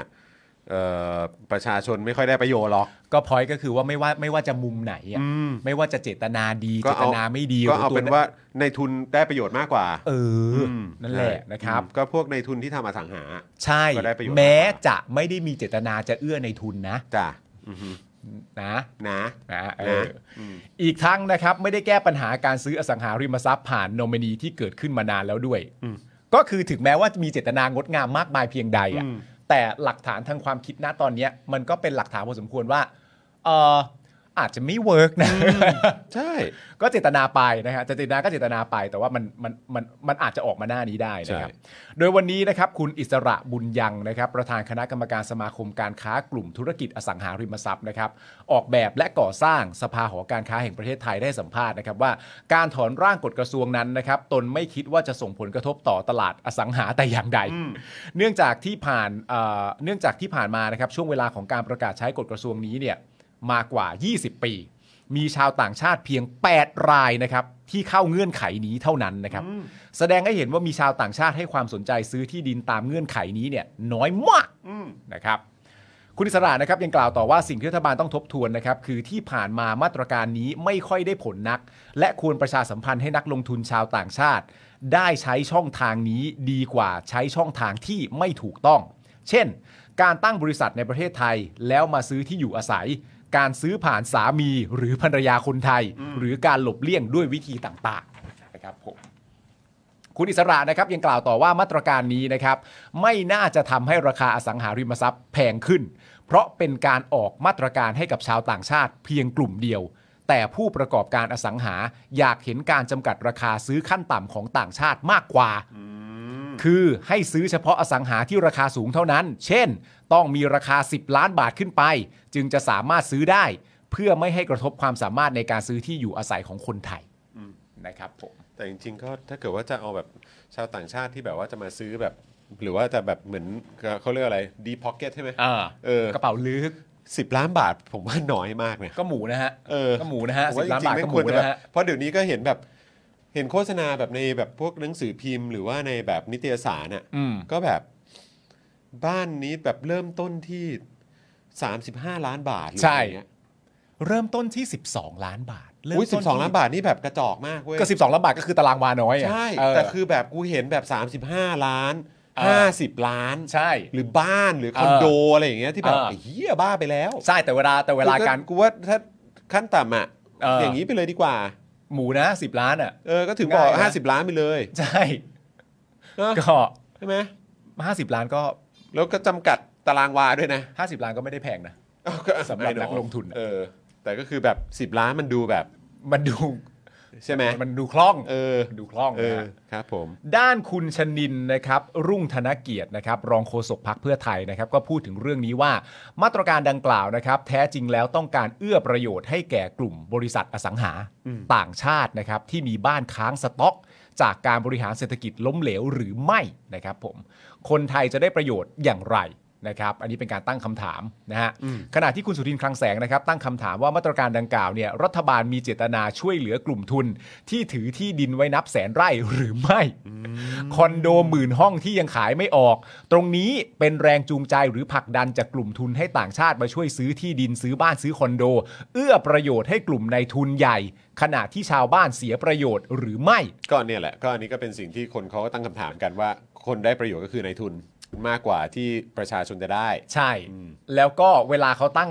มันมันเป็นเรื่องที่น่าแปลกถูกป่ะมันผมมีความรู้สึกว่ามันมันเหมือนอารมณ์เรื่องการแบบอภิปรายไม่ไว้วางใจอะ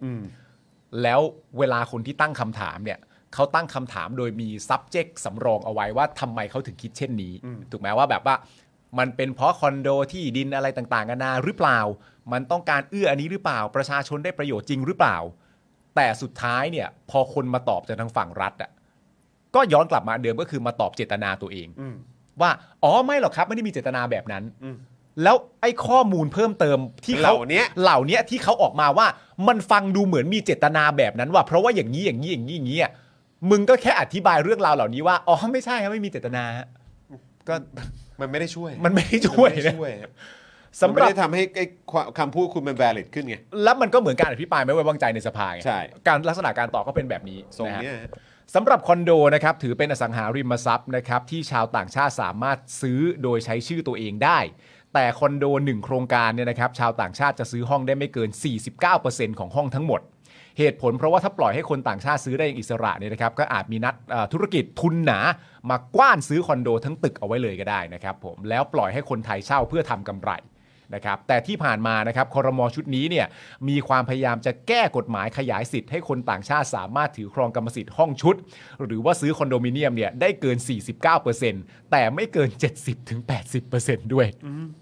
ก็กลายเป็นย้อนกลับมาถ้าเกิดขึ้นจริง เป็นอย่างนั้นกว้านซื้อไปเสร็จเรียบร้อยปุ๊บทีนี้คนไทยในประเทศเราเองเนี่ยก็อยู่ในฐานะผู้เช่าแหละ ใช่ นะครับผมเงินก็ถูกนำไปให้กับ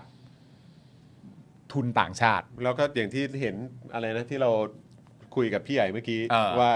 เข้าซอยไปก็มีแบบ โอ้ยสบาย ใช่ไหมผมไปเดินห้วยขวางวันก่อนก็แบบเออนะฮะ เออ ซึ่งจริง ๆ ก็มีข้อมูลเพิ่มเติมนะ จาก ฮะ ฐานเศรษฐกิจนะครับ ครั เขา บ บอกว่าย้อนกลับไปก่อนเกิดการแพร่ระบาดของโควิด -19 นะครับ ตอนช่วงปี 61 เนี่ยนะครับ ตอนนี้ 65 นะ ครับ ตอนช่วงปี 61 เนี่ย ไทยมีมูลค่าการโอนกรรมสิทธิ์ห้องชุดคอนโดของลูกค้าต่างชาติอยู่ที่ 5.72 หมื่นล้านบาท อืม มากถึง 16%ของมูลค่าโอนกรรมสิทธิ์ห้องชุดทั้งประเทศ โอ้โห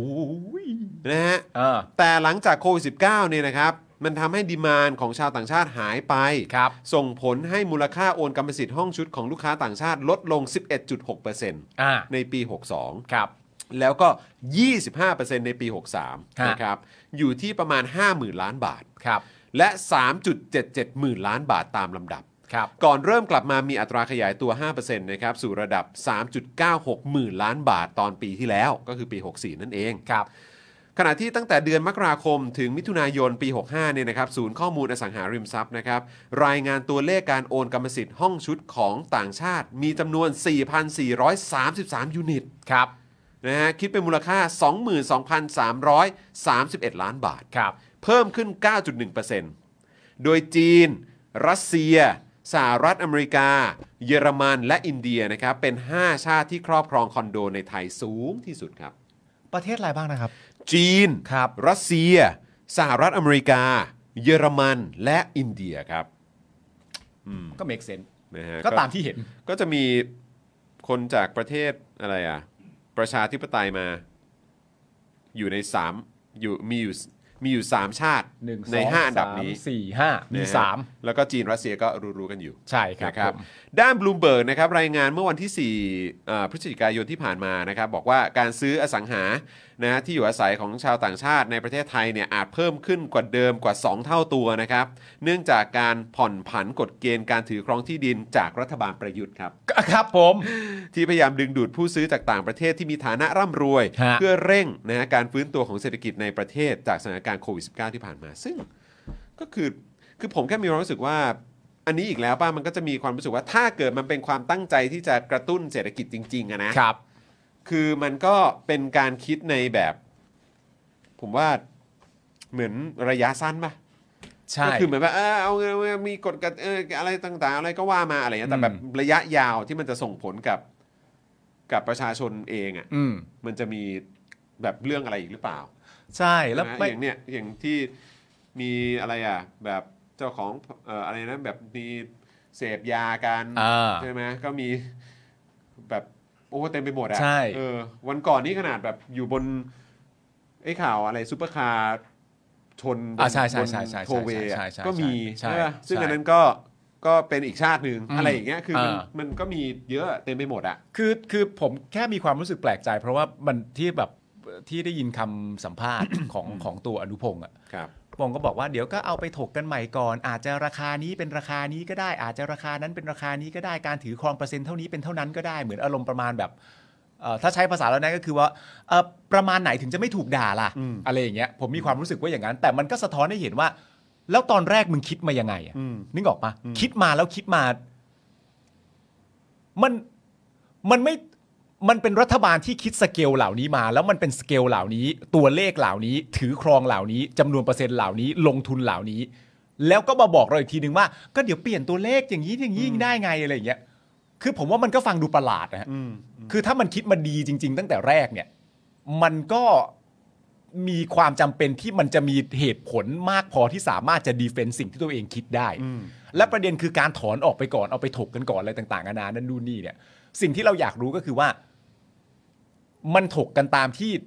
ประชาชนตั้งข้อสงสัยเหรออนึกออกไหมคือผมแค่มีความรู้สึกว่าเวลารัฐบาลรัฐบาลหนึ่งหรือใครก็ตามออกนโยบายมาปั้งเสร็จเรียบร้อยอะแล้วคิดมาอย่างถี่ถ้วนแล้วคิดจนจบอะใช้คำนี้คิดจนจบ คิดว่ามันเวิร์กแน่ๆแล้วเนี่ย มันจะต้องสามารถดีเฟนต์สิ่งที่ตัวเองคิดมาได้ นึกออกปะแต่นี่มันคือดูแบบว่าเหมือนออกแบบ เหมือนจวนตัว เหมือนจวนตัวแล้วก็คิดอะไรสักอย่างหนึ่งออกมา แต่ไม่กล้ายอมรับว่าตัวเองจวนตัว และคิดออกมาเสร็จเรียบร้อยปึ้ง แล้วก็ลองมาวางลงไปปั้ง วางลงไปเสร็จเรียบร้อยประชาชนไม่พอใจ ก็ใช้คำพูดว่าตัวเลขมันเปลี่ยนได้ มันมันฟังดูไม่ ไม่มีประสิทธิภาพอะมันฟังดู ไม่แล้วก็ แปลก ครั้งนี้ก็เป็นอีกครั้งหนึ่งนะ หรือว่าจะพูดว่าเป็นภาพชัดๆ ที่ผมอาจจะไม่ได้เห็นมาพักใหญ่แล้วปะที่แบบว่าสปอตไลท์ไปที่อนุพงษ์อะ ๆใช่ เนอะ เหมือนเงียบ เออ เห เห มื มื อ อนน เงียบๆ เขาจะแบบว่าอยู่ under the radar ใช่ ตลอด ใช่ นะ ใช่ เออแล้วอยู่ใต้อยู่แบบเหมือนแบบนะ ๆ ก็อีกอีกสองปอ เขารับรับหน้าสื่อใหญ่กว่าไง เออ เออมันก็เลยแบบ ใช่ กว่าจะมามาตกที่ตัวเขาบ้างมันก็ใช้ระยะเวลา นั่นสิครับ แต่คุณเบียร์ให้ความเห็นน่าสนใจว่าประเด็นไม่ได้น่าจะอยู่เรื่องประเด็นเรื่องการขายชาตินะฮะ อืม ประเด็นอันไหนนะก็ เหนื่อยเอ่ยเมื่อกี้คุณเบียร์เหรอ อ่าปัญหาไม่ใช่เรื่องการขายชาติปัญหามันคือไอ้รัฐบาลเนี้มันเงินหมด อ๋อ ไม่มีปัญญาหาเงินเลยต้องมาเล่นวิธีนี้ แถมมันก็สักแต่จะทำแบบมักง่าย มันไม่ได้ช่วยแก้ปัญหาอะไรได้เลย ใช่ นะครับ เหมือนทั้งเจตนาและวิธีการเอาไม่อยู่อะ นะฮะคุณ นะครับ คุณเบียร์ตอบคุณโซฮอตบอกว่าพอใช้คำว่าคิดน้อยเนี่ย ผมก็นึกถึงกัญชาอนุทินเลย คิดน้อยมักง่ายสักแต่จะทำแต่ทำแบบไม่รอบคอบ สุดท้ายแทนที่จะเกิดผลดีก็มีแต่ความจิบหาย ใช่ครับ นะ ก็เดี๋ยวเดี๋ยวอย่างที่บอกฮะว่าเจตนาเอาไม่อยู่ไงฮะ มันก็เป็นความเห็นนะฮะ ครับ ซึ่งก็ผมว่าประชาชนจำนวนเยอะมากก็มองถึงประเด็นนี้ด้วยเหมือนกัน ครับ นะครับอืมคุณอะไรนะคำถามคือทำไมคนอื่นทำมันบอกขายชาติ และใช้อำนาจกองทัพทำรัฐประหารละครับ อืม อืมครับผม ก็อันนี้ไง เออ ที่ผม โพสต์ทวิตเตอร์ไปอ่ะ เออ แล้วก็มีคนมาตอบอ่ะแล้วก็แบบว่าเอ่อเอ่อผมก็ก็ก็คุณน่าจะเอาไปรีทวีตต่อแหละ อืม ที่แบบว่ามาตอบแบบว่าเขาทำแบบนี้กันมาตั้งแต่สมัยนี้สมัยนี้สมัยนี้สมัยนี้ ถ้าเกิดมีการขายชาติจริง ๆ นั่นก็แปลว่าจะต้องขายชาติมาตั้งแต่ยุคนู้นแล้ว แต่ว่าประเด็นคือทำไมคนไทยถึงความรู้สึกช้าแล้วกูเลยบริทวีตบอกโอ้โหเอ่อกล้าเล่นประเด็นเรื่องความรู้สึกช้าเลยเหรอครับเนี่ย อืม คือแบบ ไม่ใช่คำที่คุณควรจะกล้าใช้เลยอ่ะมันเป็นคำที่คุณน่ะต้องต้องแอบเลยนะ ใช่ ไอความว่าความรู้สึกช้าเนี่ย เพราะว่าจริง ๆ แล้วประเด็นเนี้ยมันเป็นประเด็นที่โจมตีในตัวว่าคุณเคยพูดอะไรเอาไว้บ้าง ในแง่ของการเร่ขายชาติในแง่ของการอะไรต่างๆกันะนี่คุณเคยพูดอะไรเหล่านี้ไว้บ้าง นึกออกไหมคนที่เขามองเขามองประเด็นนี้อยู่ ไม่ว่าจะมีเจตนาขายชาติหรือไม่ได้ขายชาติก็ตาม แต่การที่คุณเป็นคนที่เคยใช้คำพูดเหล่านี้มาก่อน และสามารถจะบอกตอนนี้ได้ว่าถ้าไม่ด่าประยุทธ์ล่ะความรู้สึกช้าเหรอเขาทำกันมาตั้งนานแล้วแบบหูย ช่ง ความกล้าหาญของมึต้งใช้คำว่ช่า นี่ งกล้าครับ มันสุดยอดจริง ๆ เลยนะฮะ ใช่ ต้องใช้คำว่าช่างกล้าจริง จังกล้าจริง ๆนะครับอืมนะฮะ อ่ะโอเค คุณผู้ชมครับ เดี๋ยว3ามทุ่ม ครับ นะครับสามทุ่มเดี๋ยวเราก็จะได้อยู่ใกล้ชิดกับพี่โอ๊ตเฉลิมพลฤทธิชัยนั่นเอง ครับ นะครับใน Freedom Talk ด้วย ใช่ นะค ครั รับ บ เดี๋ยวขอดูรายละเอียดหน่อยเนาะนะครับพี่โอ๊ตเอ่อโพสต์ เขาเรียกว่าประชาสัมพันธ์แล้วนะฮะ โอ้โห นี่บอกว่า Freedom Talk คืนนี้นะครับสามทุ่มครับ เป็น อ่า EP ตอนต่อนะครับนะฮะคือต่อเนื่องกันนะครับของ NCT นะครับ แล้วก็จะเปิดให้มีการโฟนอินด้วยนะครับ ครับ นะฮะก็เอ่อแล้วก็จะมีแขกรับเชิญนะครับ ก็คือคุณเพอร์รี่พาย ครับ นะครับอ๋อคือจริงๆแล้วก็ก็เคยมีโอกาสได้มาร่วมเอ่อพูดคุยกันแล้วนะครับ ใช่ แต่ว่า ว่าวันนี้เนี่ยจะมาแบบอยู่ในสตูดิโอแบบแบบตัวเป็นๆเลย อ่าเดี๋ยวพูด นั่ง คุยกันเลย ข้างๆบพี่โอ๊ตเลยนะครับ อ่า ห้ามพลาดนะครับนะฮะแล้วก็เอ่อรางวัลวันนี้วันนี้มีมีเหมือนแบบมีของแจกด้วยใช่ไหมเป็นของรางวัลนะครับ ครับ สำหรับผู้ที่จะมาร่วมสนุกนะครับนะฮะก็เอ่อเนี่ยเราเอามาโชว์กันนะครับ ซึ่งใครที่อยากจะมา ร่วมลุ้นร่วมสนุกร่วมติดตามนะครับ แล้วก็ร่วมพูดคุยกัน ครับ นะครับ นี่มีแบบนี่เป็น แบบของที่บอกได้เลยว่า ถ้าใครเป็นแฟนหรือเป็นสาวกของ NCT นี่ไม่ควรพลาดนะครับ ผม นะฮะพี่โอ๊ตเอามาเลยนะครับ แต่เดี๋ยววิธีการอะไรเล่นเกมอะไรต่างกันานะ เดี๋ยวอั พี่ ป โอ๊ต เด เป็นคนตกัน บอก เดี๋ยวอัป ค เด รับ ตกันนะครับนะก็ตอน3ามทุ่มนะครับนะฮะก็มา ครับ เจอกับ Freedom Talk ได้แล้วก็วันนี้ ใช่ Freedom Talk ก็จะมาอยู่ในสตูดิโอของเรานะครับแล้วก็พูดคุยกันแบบสดๆกันด้วย ใช่ นะครับ ผม นะเพราะฉะนั้นก็ถือว่าเป็นเรื่องดีที่หลายต่อหลายคนรอคอยแล้วก็ติด ครับ ตามเพราะตอนข่าวก่อนเนี่ยโอ้โหมันเข้มข้นมาก ใช่ นะแต่ว่าแบบอยากให้เข้มข้นลงรายละเอียดให้ให้มีความแบบว่าทั่วถึง อ่ากั กับทุกๆ สมาชิกใน NCT ด้ว แล้ ย วสมาชิกเขาก็เยอะด้วยไง ใช่ มีตั้ง ถูก 23 23 คนใช่จอน23 คนใช่ครับผม ครับผม บิวเอาคอมเมนต์ของคุณ บิวเอาคอมเมนต์ของคุณศรัทธาขึ้นหน่อยผมชอบมาก ไหน คุณศรัทธาบอกว่าผมเคยดีเฟนต์วิทยานิพนธ์ยังเหนื่อยในการเตรียมตัวกว่านี้เลยครับ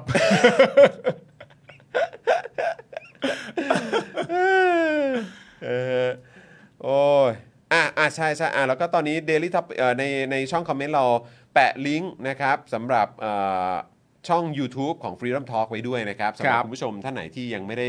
กด subscribe ใช่ครับ นะก็ฝากคุณผู้ชมไปติดตามกันด้วยนะครับรวมถึงทาง Facebook ด้วยนะครับ อ่า สำหรับแฟนเพจของ Freedom Talk ด้วยนะครับ ครับ นะฮะ ผม อ่ะคุณผู้ชมครับแหมจริง ๆ วันนี้ก็มีอยากอยากจะคุยอยากจะเมาส์เรื่องที่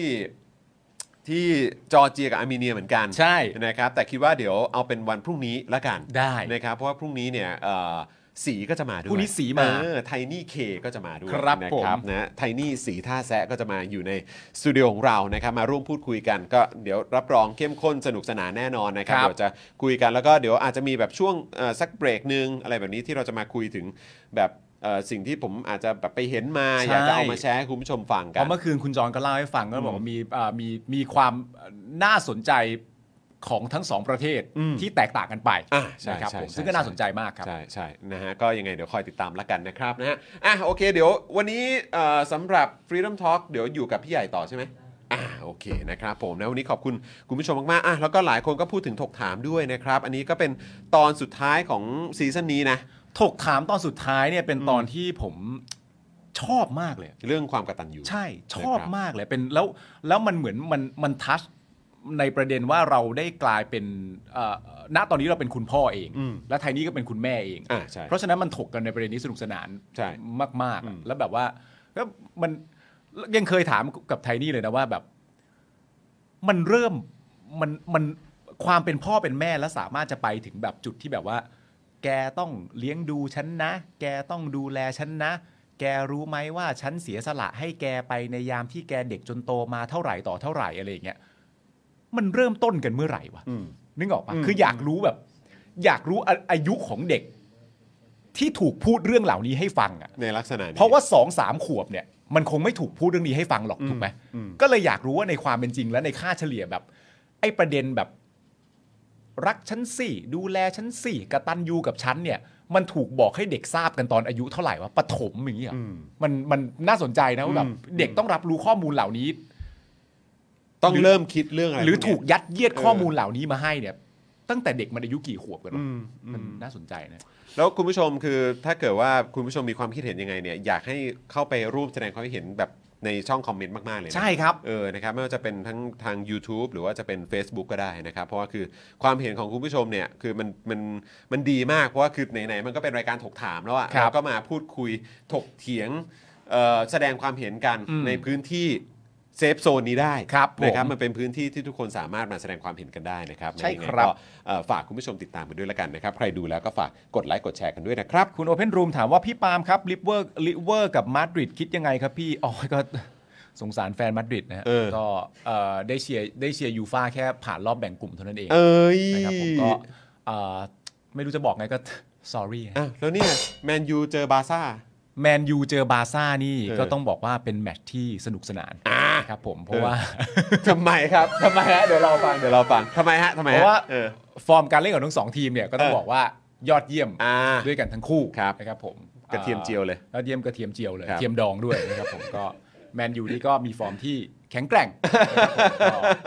เล่นได้ดี ล่าสุดเป็นไงนะฟอร์มนัดนัดล่าสุดเกิดอะไรขึ้นนะไอ้นัดที่ลิเวอร์พูลชนะ 2-1 นี่แมนยูเกิดอะไรขึ้นนะ ชนะท็อตแนมฮอตสเปอร์ฮะครับผมทีมตาไก่นะ เก่งนะทีมนี้ฮะเก่งมากนะครับ ลอนดอนนี่ยังไม่แน่ใจว่าเป็นของใครนะอุ้ยอุ้ยอุ้ย อุ้ยอุ้ยอุ้ยส่วนแมนยูนี่ก็รู้สึกว่าจะเสมอฮะเละเลยฮะเละไปก็ก็ ก็คือแข่งแข่งแข่งแข่งกับใครนะ วิลล่า แข่งกับ อ๋อวิล และ เล่า อุนายอิม เออกลับมาแล้วนี่ เอออูไน อะ กลับมาแล้ว อูไนอ่ะกูดอีเบดิ้งเนี่ย ใช่ นะครับ แต่ไม่เป็นไรก็ผมก็โพสต์อะไรประมาณนี้ไปนะครับ แล้วหลายคนก็มาบอกว่าเอ่อคือจริง ๆ แล้วลิเวอร์พูลก็ไม่ควรจะพูดอะไรมาก เนื่องจากว่าต่อให้เหตุการณ์อะไรเกิดขึ้น อันดับก็ยังอยู่ต่ำกว่าแมนยูอยู่ดี อ่ะ ใช่ว่าตอนอันดับแมนยูก็ยังสูงกว่าอยู่ดีไง อ่าเหรอ เดี๋ยวมาลิเวอร์พูลก็อยู่อันดับที่ต่ำกว่าอะไรเงี้ย อ๋อเหรอเออ เออกูก็เลยบอกว่าผมนับเป็นเรื่องๆครับ ก็ไม่เห็นจะมีใครถกเถียงกับกูนะทุกคนก็แบบว่าอ๋อถ้ามึงมึงเป็นคนประเภทนี้เนี่ย ก็ก็โอ กู เคก็จะได้เข้าใจไว้ ไร้หนทางจะพูดคุยกับคุณแล้ว ผมนับว่าลิเวอร์พูลชนะนัดล่าสุด แล้วแมนยูแพ้ เออ ผมก็แซวแมนยู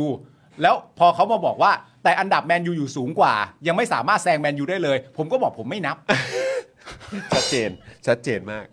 ไม่แต่คือแบบพอพูดถึงอูไนอ่ะ ก็คือเขาก็เหมือนเอาสถิติของอูไนมาตั้งแต่แบบอะไรอ่ะแบบอยู่คุมทีมที่สเปน กับแบบคุม อ่าใช่ แซงต์แชร์แมงใช่ไหม อ่า PSG อะไรอย่างเงี้ย อ่า ก็คือแบบเฮ้ยจริง ๆ คือสถิติเขาอ่ะ ก็คือไม่ได้แย่นะเว้ย วิยก็ดีก็เป็นโค้ชที่เก่งคนหนึ่ง เออใช่ แล้วก็คือแบบนี่ก็มาเปิดตัว เออ กลับกลับกลับมารอบ เอ 2 อ ในพรีเมียร์ลีกแล้ว นะครับ นะฮะนิวพุ่งมาที่3เหรอฮะ ใช่คุณสัทธาเชียร์นิวคาสเซิลเหรอเนี่ย คุณ รบ สัท กว ธานน่าจะ ปาล์มประกาศผมทีมนิว ให้ผม อ๋อ โอเคนะครับอ๋อคุณศรัทธาเชียร์นิวคาสเซิลใช่ไหม ใช่ นะครับ น่าจะเชียร์หุยเชียร์มาตั้งแต่ยุคไหนคุณสัทธา เออ ตั้งแต่แบบ ชิโนล่า ชิโนล่า ใช่ไหม เรดเฟอร์ดินาน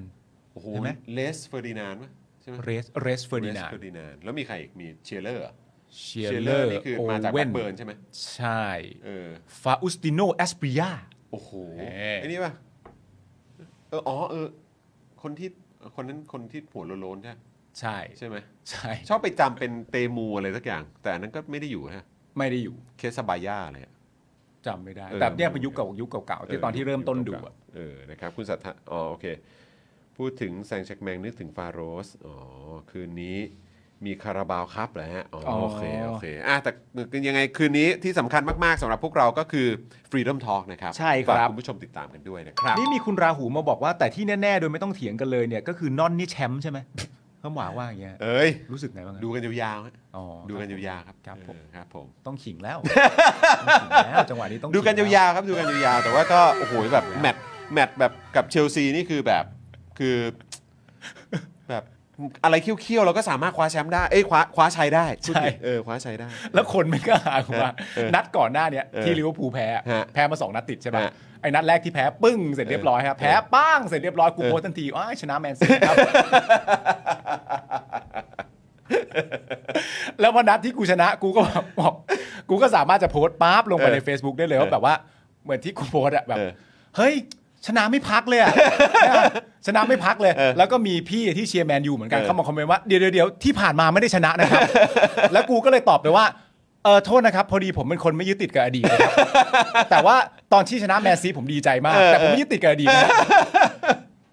คนเขาก็ไม่ค่อยเถียงกับกูแล้วล่ะตอนนี้ นี่คุณศรัทธาว่ารุ่นนั้นเลย รุ่นนั้นเลย ออ ฮะ นะครับ อ๋อ นี่เขาบอกว่าสมัย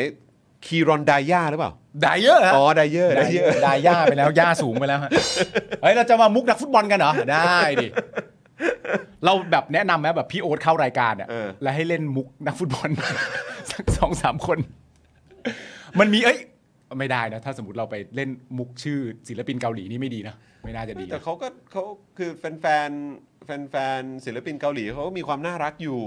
เล่นอะไรพวกนี้ได้ ก็ให้เป็น ออ ช่องทางที่เหมาะสมไง ใช่ เอ เอ อ อ แต่ว่านักบอลน่ะเราเล่นได้อยู่แล้วล่ะ อ่าได้อยู่แล้วนะค ครั รั บบ ผม อ่ะคุณผู้ชมครับ เดี๋ยวส่งคุณปาล์มกลับบ้านนะฮะ ไป ครับ เจอน้องเอรินะฮะ ไปอยู่ใกล้ชิดไทนี่สีท่าแซะดีกว่า ครับ เดี๋ยวพรุ่งนี้ไทนี่จะมาอยู่ในสตูดิโอของเราด้วยนะครับ เดี๋ยวพรุ่งนี้ก็ติดตามกันได้ใครคิดถึงไทนี่ก็เดี๋ยวเอ่ออยู่ใกล้ชิดกันในวันพรุ่งนี้นะครับ ส่วน3ามทุ่มนะครับนะฮะตอนนี้คุณผู้ชมไปพักทานคงทานข้าว ใช่ เข้าห้องน้ำอาบน้ำอะไรกันก่อนก็ได้นะครับ แล้วก็ตอน3ามทุ่มไปเจอกันที่ช anel นะครับของ Freedom Talk ทาง YouTube หรือว่าจะเป็นแฟนเพจของ Freedom Talk ทาง Facebook ก็ได้ด้วยเหมือนกันนะครั ครับ บผม มาอยู่ใกล้ชิดกับพี่โอ๊ตเฉลิมพลกันดีกว่านะครับ ครับ รับรองว่าวันนี้ใครที่เป็นแฟนๆของศิลปินนะครับอาของทางเกาหลีนะค ครั รับ บ หรือว่าจะเป็นเรื่องราวของทางฝั่ง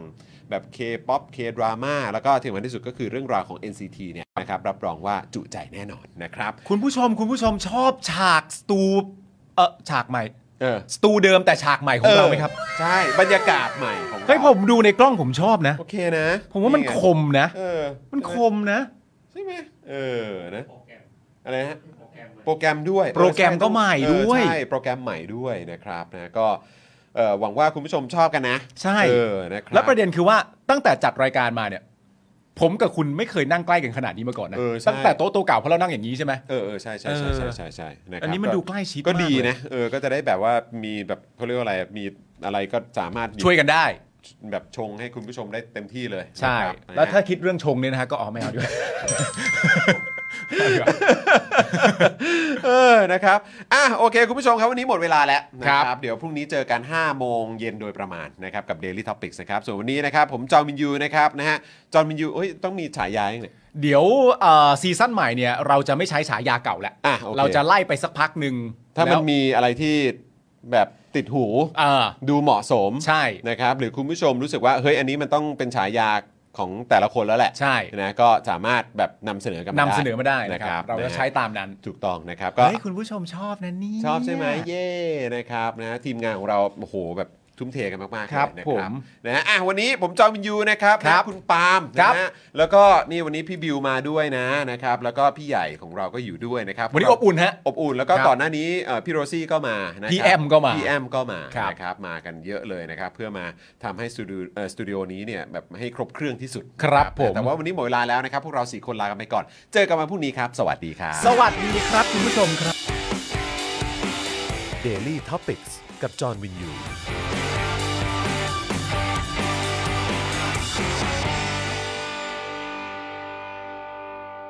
ซัพพอร์เตอร์ ซัพพอร์เตอร์ พวกเราอยากได้ซัพพอร์เตอร์ ซัพพอร์เตอร์ ซัพพอร์เตอร์ พวกเราอยากได้ซัพพอร์เตอร์ ไม่มีเงินก็ไม่เป็นไร แต่ถ้ามีเงิน สมัครซัพพอร์เตอร์ ซัพพอร์เตอร์ ซัพพอร์เตอร์ พวกเราอยากได้ซัพพอร์เตอร์ ซัพพอร์เตอร์ ซัพพอร์เตอร์ พวกเราอยากได้ซัพพอร์เตอร์ กดง่ายๆ แค่กด จอยด้านล่าง หรือว่ากด subscribe ก็ด้วยสมัครกันหน่อย ซัพพอร์เตอร์ ซัพพอร์เตอร์ พวกเราอยากได้ซัพพอร์เตอร์ ซัพพอร์เตอร์ ซัพพอร์เตอร์ พวกเราอยากได้ซัพพอร์เตอร์ ซัพพอร์เตอร์ ซัพพอร์เตอร์ พวกเราอยากได้ซัพพอร์เตอร์ ซัพพอร์เตอร์ ซัพพอร์เตอร์ พวกเราอยากได้ซัพพอร์เตอร์ ซัพพอร์เตอร์ เมมเบอร์ชีพสมัครซัพพอร์เตอร์